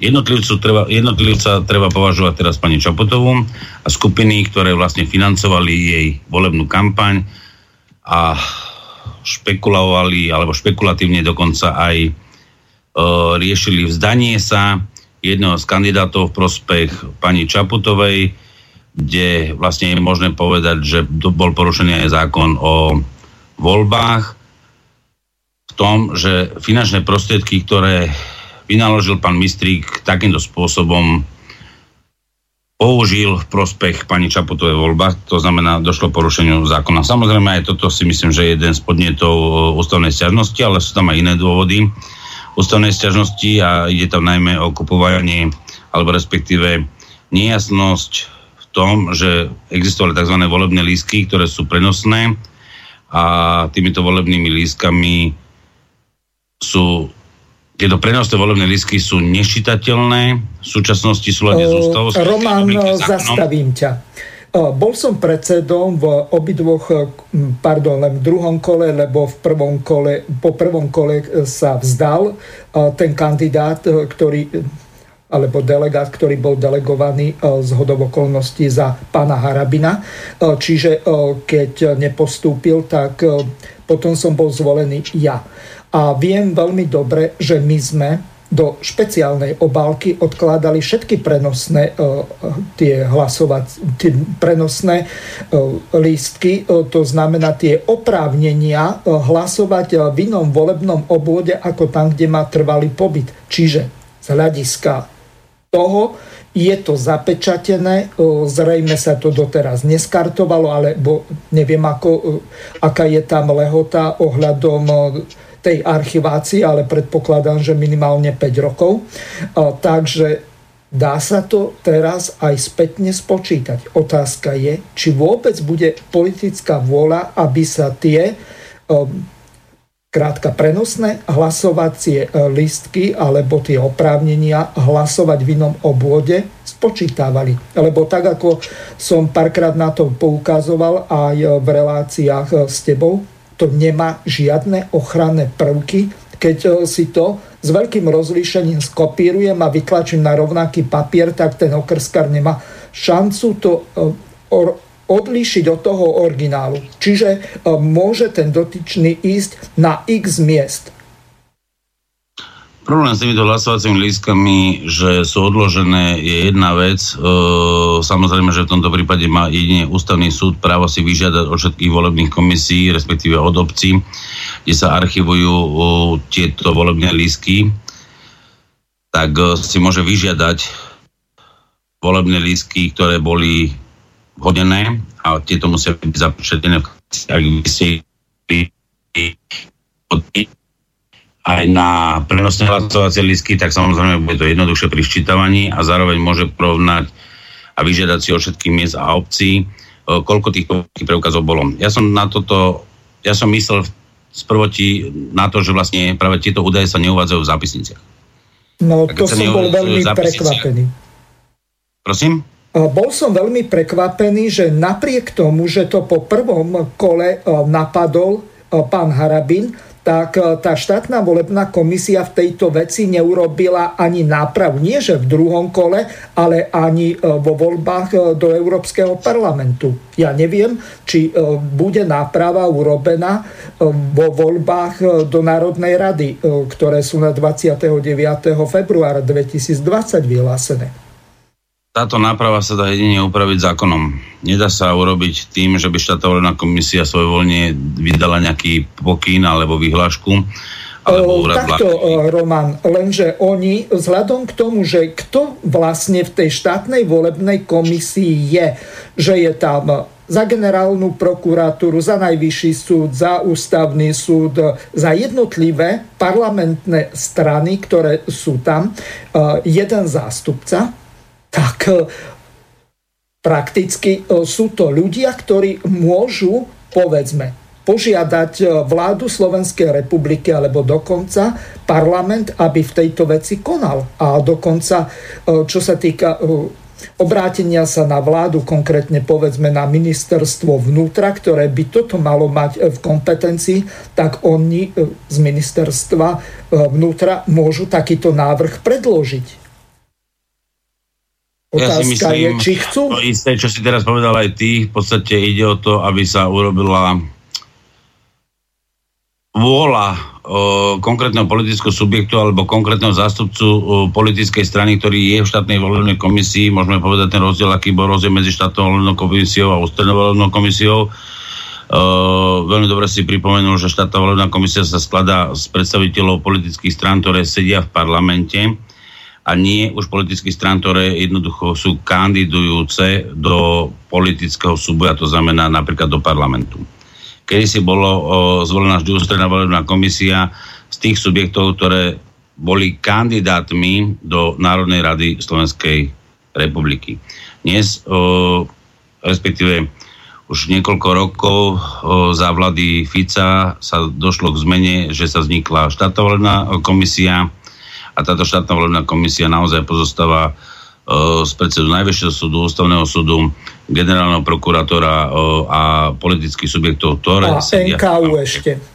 Aj, a, a NKU. Uh-huh. Uh, tomu by bolo vhodné, treba povedať, že vlastne, či to vyhovuje týmto politickým stranám, ktoré sú v parlamente, aby práve takáto diera v zákone o voľbách bola. O, týchto diskus- o tomto sa už diskutovalo niekoľko rokov, dá sa povedať už desiatky dozadu, že práve prenosné volebné lístky s neprehľadňou voľby a je možný dôvod na falšovanie volieb. Dokonca ja poviem na rovinu, na jednom stretnutí z 27. júna, keď sme sedeli politické subjekty, ktoré hľadali spoluprácu vo forme národných síl, tak jeden z predstaviteľov, ktorý tam bol, povedal doslovne, Máme informácie, že z Pezinka išlo niekoľko autobusov s volickými preukazmi po Slovensku, aby odvolili.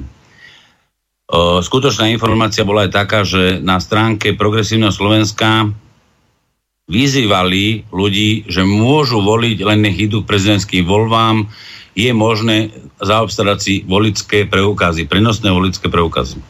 To znamená, išlo o nenapadnú reklamu, že môžete vlastne aj zneužiť voľbu a ísť voliť niekoľkokrát, lebo máte prenosný volický preukázov a môžete voliť mimo svojho trvalého bydliska.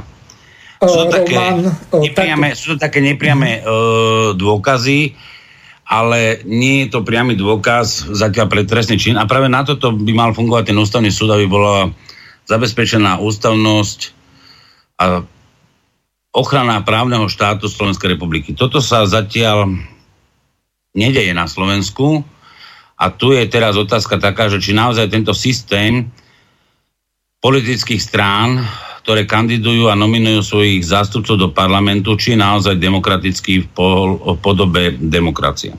Roman, prišli nám nejaké otázky.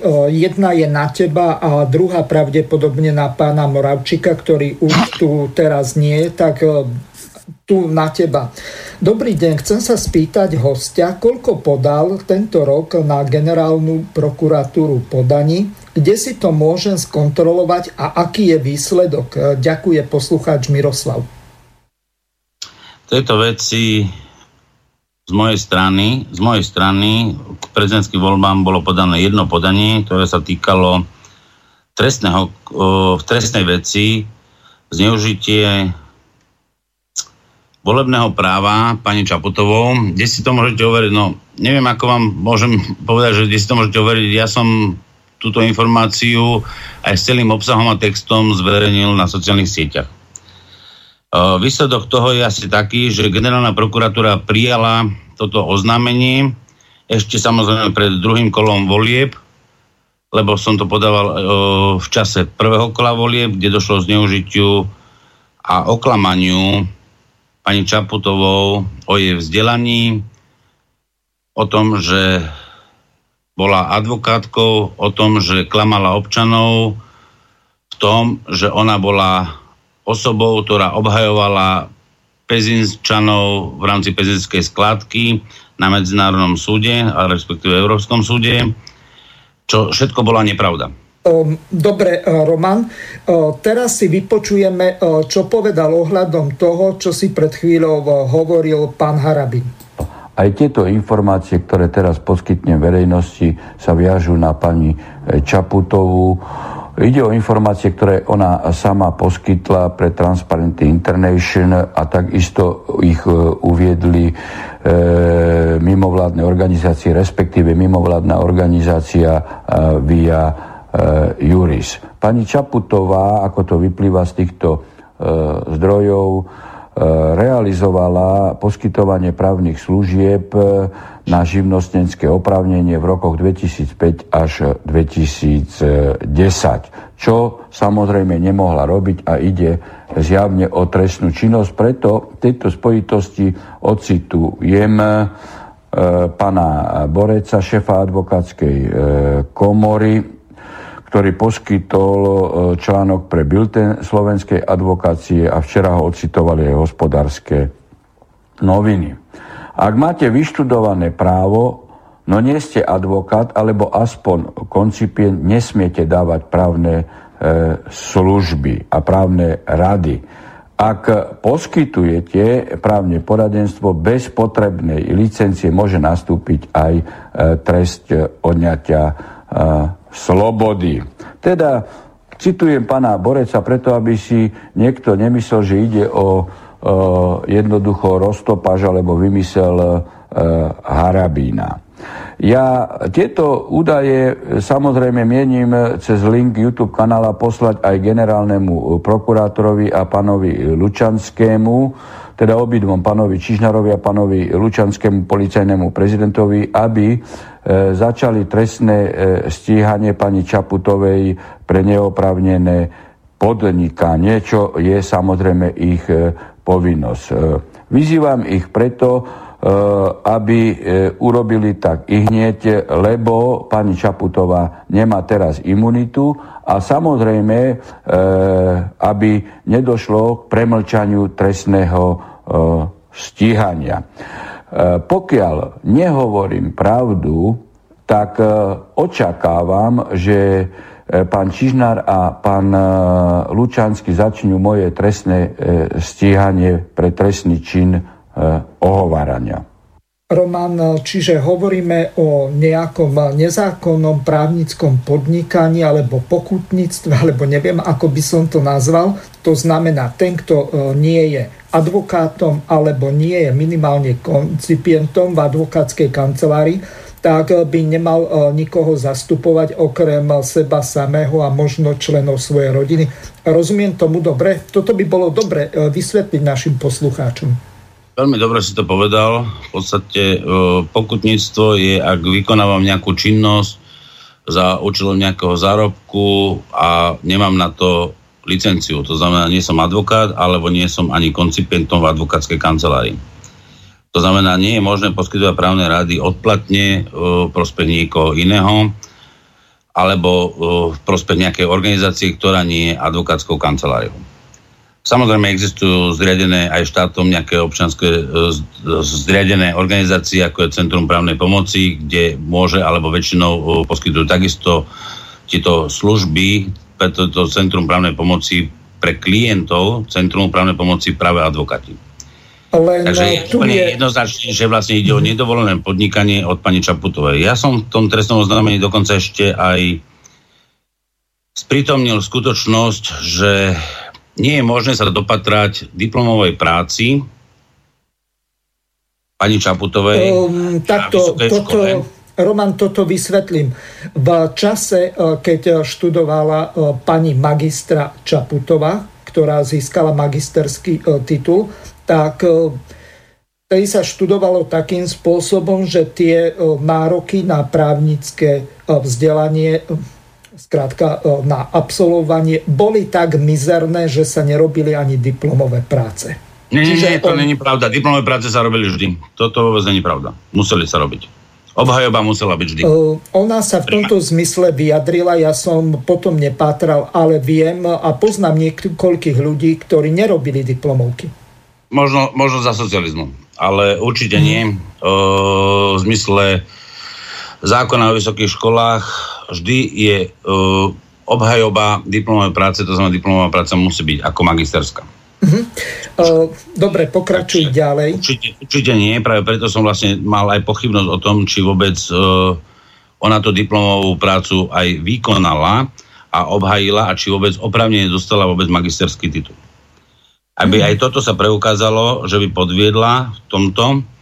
Samozrejme, toto nemôžem ja uh, súdiť, že či to tak je. Odo mňa ide len to podozrenie, lebo som sa nedopatril tým informáciám, ktoré by som mal mať verejne dostupné v tejto veci, už minimálne v zmysle zákona, infozákona. Mm-hmm. Zákona no, k tomu sa ani nedostaneš. Ani sa, ani sa nedostaneš a to je celý problém, ale prokuratúra a orgány trestného činnom konaní tieto veci sú povinné takéto veci preskúmať, preveriť a podľa toho začať vo veci trestné stíhanie. Nemusí to byť voči pani Čaputovej, môže to byť aj voči tej osobe dokonca, ktoré taký diplom vôbec vydala, že uh, bol vydaný respektíve ukončená škola bez skúšky, zákonnej skúšky, ako sa zákonom uh, má vykonať skúška Takže vlastne tam môže byť aj o skupine viacerých osôb, ktorí vlastne spôsobili, alebo respektíve udelili titul, diplom e, pani Čaputovej a ona na základe tohto diplomu dokonca sa stala aj neskôr koncipientkou u advokátky, ktorá v podstate mala 200 km alebo 150 km sídlo inde, ako ona pôsobila a je aj viac menej zjavne preukázané, že ona ako koncipient túto prácu ani riadne nevykonala, že išlo vlastne len o nejaké zamestnanie na oko. O, nie je Čiže o, že... z Pezinku do Banskej Bystrice. O, tej neviem vzdialenosti už, hovoríš. Neviem už presne, ale ide o to, že v podstate vykonávať aj zamestnanie, znamená čierne zamestnanie na oko a nevykonať skutočnú koncipientskú prácu, kde práve advokát je školiteľom a ten advokát, alebo respektíve ten koncipient má povinnosť vykonať určité činnosti, aby sa vôbec on mohol stať advokátom, to znamená spraviť nejakú záverečnú skúšku, on je povinný napríklad sa zúčastňovať pojednávaní a on musí urobiť vyslovene správu a advokát mu to musí potvrdiť tzv. taký súpis uh, tej činnosti, čo ten koncipient vykonával. Uh, nie je možné, aby koncipient v podstate bez nejakej praxi u advokáta alebo urobenej len prax na oko že bolo zákonne získanie dokonca potom advokátskej skúšky, lebo aj advokátska komora je povinná tieto veci skúmať. Dokonca advokátska komora si môže kedykoľvek vyžiadať od koncipienta správu, to znamená, ktorú potvrdzuje advokát, akú činnosť ten koncipient vykonáva. To znamená, či spracoval také zmluvy, také návrhy žalobov, či sa zúčastňoval konania, dokonca je povinný sa zúčastňovať súdnych konaní a obhajovať alebo vykonovať činnosť za advokáta čo prísluchá samozrejme na základe školiteľa advokáta, ktorú túto činnosť zveruje koncipientom. Takže tu bolo podozrenie viacej a z tohto dôvodu naozaj to trestné oznámenie z mojej strany, respektíve podnet, podozrenie na spáchanie určitých trestných skutkov išlo. Generálna prokuratúra toto prijala. Generálna prokuratúra povedala e, vo svojom liste, ktorý mi písala späť, že celú vec postupuje na krajskú prokuratúru a že vo veci návrhu, aby generálna prokuratúra podala sama ústavnú stiažnosť proti voľbám, e, ktoré v podstate tam boli tiež rozpísané, tak e, na to vlastne odpísala si v takom duchu, že ústavnú stiažnosť už podal aj iný kandidát prezidenta a z tohto dôvodu nie je potrebné, aby generálna prokuratúra dávala takisto podnet, čo bolo úplne ohromujúce, lebo to takýmto spôsobom generálna prokuratúra postupovať nemôžem. Ale bohužiaľ postupujem. Takže vidíme, že v tomto je možné, že sú zamotaní všetci, lebo generálna prokuratúra v dnešnej dobe je napojená, uh, jednoznačne spolupracuje so Smerom sociálnou demokraciou, bežne sa v médiách hovorí o spolužiakoch a asi práve aj tieto voľby, že vyhrala pani Čaputová, sú vyhovujúce a všetci bojovali viac menej proti Harabinovi. To, to bolo asi také dosť evidentné z tých volieb, že jedine koho sa asi báli, že by získal funkciu prezidenta, bol Harabin, ktorý naozaj hovoril, že chce, aby nastolil sa právny štát. Ja som presne obdobná osoba pána Harabina, že chcem, aby na Slovensku bol právny štát, aby bola vymožiteľnosť práva, aby každý občan mal zachovanú svoju právnu istotu. Mm-hmm. A tu je vidieť, že právnu istotu nemá ani ten kandidát, ktorý kandidoval na prezidenta.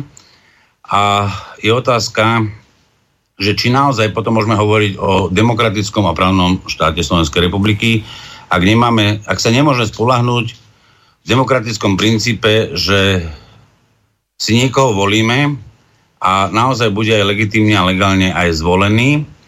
Napriek tomu stále ešte tvrdím, že k voľbám treba chodiť a treba robiť všetko preto, aby sme zmenili tento systém nie v podobe teraz ústavy, ale samozrejme, že je potreba trošku zmien aj v ústave, ale aby sme naozaj z jedného volebného obvodu prešli na viacej volebných obvodov, aby sme mali svojich zástupcov z jednotlivých buď okresov alebo volebných obvodov, ktoré by sa učili.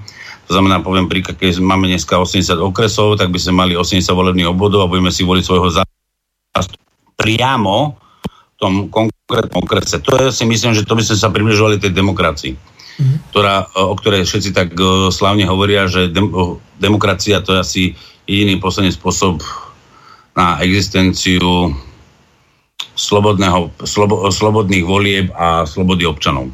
Uh-huh. Roman, máme tu síce ďalšiu otázku, ja ju prečítam, aby poslucháč to nebral tak, že ho cenzurujeme. Ak budeš vedieť, môžeš odpovedať, ak nie, tak ja ju prepošlem pánovi Moravčíkovi. Môžem povedať, čo viem z rozhovoru s ním, čo sa deje.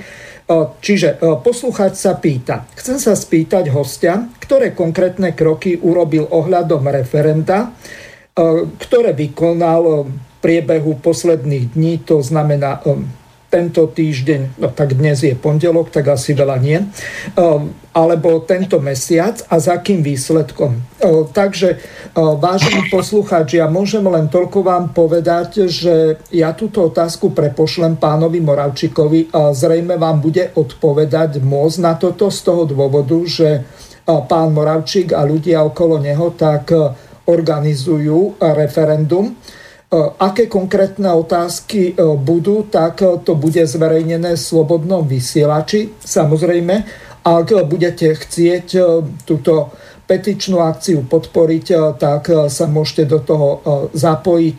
Dávam na pana Moravčíka kontakt a on vám dá všetky potrebné informácie, ako môžete ďalej postupovať a e, čo môžete aj vy konkrétne urobiť, okrem toho, e, že sa budete pýtať, čo urobil tento týždeň, tento mesiac a tak ďalej. Ale v každom prípade ďakujem vám za váš záujem.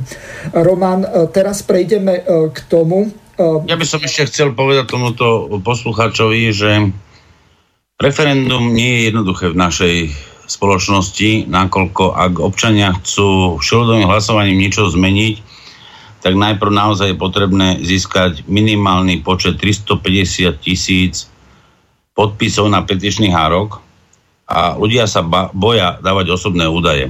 To je ďalší problém, kde je veľmi ťažké vlastne si tie referenda na Slovensku vykonávať.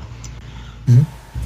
Už len tými 350 tisíc podpisov. Ak zoberieme skutočnosť, keď sa aj podarí 350 tisíc podpisov vyzbierať, tak e, aby referendum bolo platné, tak e, samozrejme sú tam ešte nejaké kroky, ktoré, lebo toto, týto, tento, tieto petičné hárky sa dávajú prezidentovi Slovenskej republiky a ten vyhlasuje referendum. Ale tiež treba ešte povedať, že vlastne, aby referendum bolo platné, musí sa zúčastniť toho referenda minimálne 50% e, opravnených voličov. Ak sa ich nezúčastní 50%, tak takéto referendum nebude platné. Takže to je celý problém, že na Slovensku tento prístup k referendám je ešte, dá sa povedať, do ďalekej budúcnosti, ale zase na druhej strane si treba povedať tiež, že chodiť 200 krát do roka k referendám tiež asi nie medlízať, jak to majú vo Švajčiarsku. Tam tiež napríklad z 50 tisíc e, občanov zvýšili toto kvorum na 100 tisíc občanov, ktorí musia uh, sa podpísať v prípade, ak eh, chcú meniť nejaký zákon. Samozrejme tam... Román, len jedna dôležitá vec. Vo Švajčiarsku, ktoré má 42 tisíc km štvorcových, čiže o, zhruba o nejakých 7 tisíc km štvorcových menšiu rozlohu ako Slovensko, tak za posledné roky narastol počet obyvateľov zhruba o 3 milióny. Takže možno aj kvôli tomu, že bol tam nárast počtu obyvateľov. A čo sa týka ďalšej veci, tých 100 tisíc sa zbiera len v tom prípade, mali, hovorili sme o tomto v tej predchádzajúcej časti pre tých poslucháčov, ktorí to nepočuli, tak tých 100 tisíc sa zbiera len v tom prípade v priebehu 18 mesiacov, ak sa jedná o ústavný zákon alebo zmenu ústavy. V prípade, že chcú napadnúť nejaký zákon, ktorý je bežný, čiže nižšej právnej sily ako je ústava, tak v tom prípade sa zbiera v priebehu troch mesiacov 50 tisíc podpisov a do zbierky zákonov v Švajčiarskej e, federácii sa to dostane až v tom prípade, ak to referendum je neúspešné. Ak je úspešné, e, tak e, vo veci sa koná ďalej. Takže odovzdávam ti slovo. Môžeš pokračovať. Ja by som len na to povedal, že v podstate oni to majú upravené vlastne povinné referendum a nepovinné referendum. Každý, kto chce, tak si môže pozrieť ústavný článok 140 alebo 141 ústavy švajčiarskej e, krajiny alebo republiky, ide o konfederáciu, e, kde je viacej kantonov a v podstate tá ústava bude fed, teda, e, ako celoplošná, celošvajčiarská, alebo potom aj kantonálna, takže ten rozdiel je velikánsky oproti slovenskému systému. Ale som chcel len naznačiť tým, čo som ja povedal, že u nás je to naozaj zložité, že 350 tisíc podpisov pri strachu o Osobné údaje je veľmi zložité dnes na Slovensku získať, e, ak by sme hovorili o všeludnom hlasovaní a chceli by sme meniť niektoré zákony. alebo respektíve, aby sa šlo hlasovaním o tom rozhodlo na Slovensku. Takže toto som len chcel tým povedať, že vlastne ten rozdiel medzi e, jednoduchším, kde jednoduchšie to majú vyriešené vo Švajčiarsku, ale samozrejme, že Slovenská republika je tým pádom trošku ďalej od demokracii, ale aj zároveň som chcel povedať, že o, kedy si naozaj bolo len 50 tisíc vo všetkom prípade, no, ale dnes sa to zvyšilo. Takže o, tam sa to quorum zvyšilo v tom jednom prípade, pri tom povinnom či nepovinnom pri povinnom uh, referende a hlavne ak sa jedná o zmenu ústavy alebo ústavných zákonov. Hej. No, uh, povinné, povinné referendum je vždy pri zmene ústavy. Áno, dobre. Uh, prejdeme na tú druhú dôležitú vec, ktorá uh, súvisí s našou uh, pani prezidentkou alebo smetiskovou právničkou, to je jedno, ako ju nazveme. Uh, tým nechcem brať nejako úctu hlave štátu, aby mal náhodou niekto nezačal stíhať, že skrátka uražam prezidentku. Takto. Prezidentku možno odvolať z funkcie pred skončením volebného obdobia ľudovým hlasovaním. Ľudové hlasovanie o odvolaní prezidenta vyhlasuje predseda Národnej rady Slovenskej republiky na základe uznesenia Národnej rady Slovenskej republiky prijatého najmenej trojpetinovou väčšinou všetkých poslancov Národnej rady Slovenskej republiky a to do 30 dní od prijatia uznesenia, aby sa ľudové hlasovanie vykonalo do 60 dní od jeho vyhlásenia. A čiže hovoríme o článku 106 odstavec 1. Roman, otázka na teba. Vzhľadom k tomu, že podľa článku 93 odsek 2 Referendum je možné rozhodnúť aj o iných e, dôležitých otázkach verejného záujmu a podľa e, článku 93 odsek 3 predmetom referenda nemôžu byť základné práva, slobody, dane, odvody a štátny rozpočet. Takže moja otázka na teba je v tom zmysle, Vzhľadom k tomu, že kapresy rybník nevypustia, to znamená, poslanci si ani pred skončením funkčného či volebného obdobia, na ktoré boli zvolení, skrátka nepojdu do rizika, aby išli odvolávať za čokoľvek prezidentku a riskovať, že tých ak mám byť presný, 2 milióny 250 tisíc zhruba voličov z tých 4 e, miliónov 450 tisíc voličov nepríde k tomu referendu e, a tým pádom bude neplatné, tak e, by potom nasledovalo to, že prezident, respektíve prezidentka odvolaná nebude a podľa článku 3 prezident, ak nebol ľudovom hlasovaní odvolaný rozpustí Národnú radu Slovenskej republiky do 30 dní od vyhlásenia výsledkov ľudového hlasovania. V takom prípade začína prezidentovi plynúť nové volebné obdobie.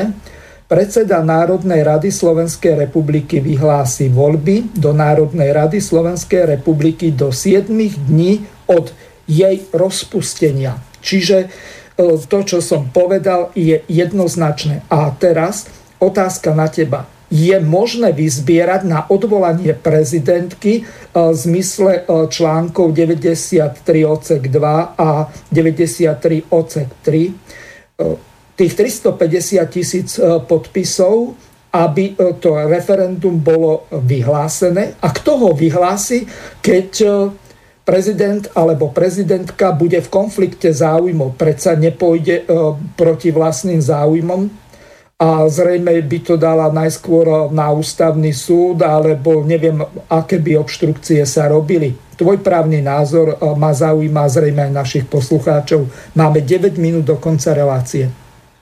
Asi niektorých poslucháčov sklamem, ale samotná ústava v tomto je, dá sa povedať, dosť protirečivá. Mm-hmm protirečivá v tom, že na jednej strane referendum by malo byť o ľuďoch, to znamená o tom demokratickom princípe, uh, kde existuje tzv. imperatívny mandát, to znamená, že môžeme si odvolať aj toho, koho si zvolíme. Tu sme sa skoro približili práve tej demokratickej systému v tom, že naozaj si môžeme voliť priamo prezidenta. Ale máme problém, že my si ho priamo môžeme odvolať len ak o tom rozhodne Národná rada Slovenskej republiky. Trojpetinová väčšina. Trojpetinová väčšina. To znamená, že tu máme taký rozpor, že by bolo veľmi zaujímavé, že keby sme pozbierali tých 350 tisíc podpisov na povinnosť Práve, a tuto by sme nemohli asi nejak inak robiť. Ale Len skore... komu to odovzdáš? Prezidentke no, podľa uh, ide o to, ústavy? Že, ide o to, že... Alebo predsedovi parlamentu? No, ne, ne, ne, ne, to, to teraz, ja by som chcel tak postupne, lebo to sú fakt postupné kroky. Dobre. Skúsme ten vzor. 350 tisíc podpisov by sme pozbierali, ale nemohlo by to byť e, na odvolanie prezidentky, ale na to, aby Národná rada zasadla a riešila prijatie odvolania prezidenta Slovenskej republiky. To znamená, že nemôžeme my priamo v tým svojim referendum podľa toho článku 93 a následovne a zákona o referende začať vyslovenie referendum na odvolanie prezidentky, lebo to by sme predkladali prezidentovi. Ale aby sme to predložili prezidentovi, že vlastne je povinný tento prezident prijať, respektíve posunúť túto kom- povinnosť na Národnú radu, aby Národná rada rozhodla, či teda zvolá všeludové hlasovanie na odvolanie prezidenta.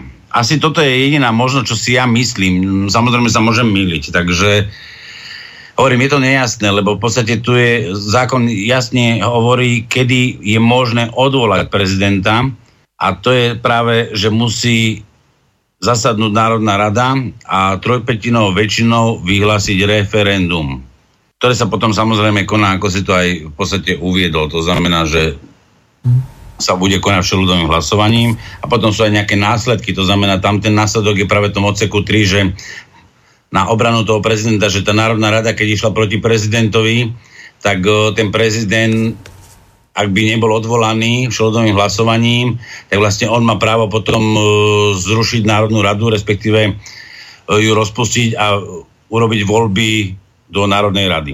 Hej, predčasné voľby. A to je práve dá sa povedať, také nebezpečné pre tých poslancov, ktorí sú v Národnej rade a preto asi sa do takéhoto niečo No a teraz ako vidí. majú tie 5000 platy, e, vrátanie tých e, nezdaniteľných e, príplatkov, tak oni to neurobia. No oni to neurobia, to je to, čo chcem povedať, že vlastne oni nemajú dôvod stratiť svoje výhody, ktoré dnes majú. To je stále o tom istom, že my musíme meniť volebný systém volebný systém musí byť úplne iný, nesmieme voliť politické strany. Bohužiaľ, zatiaľ je jediná možnosť to, že niektorá politická strana takéto niečo navrhne. To znamená, ja sa snažím vyslovene takéto národné strany dať dokopy, aby politicky sme zmenili tento systém, to znamená, síce využijeme politickú stranu ako nosič, alebo politické subjekty ako nosič, do parlamentu, kde by sme museli byť samozrejme aj zvolení, to znamená 5% hranicu, alebo viac, keby sme išlo o koalíciu.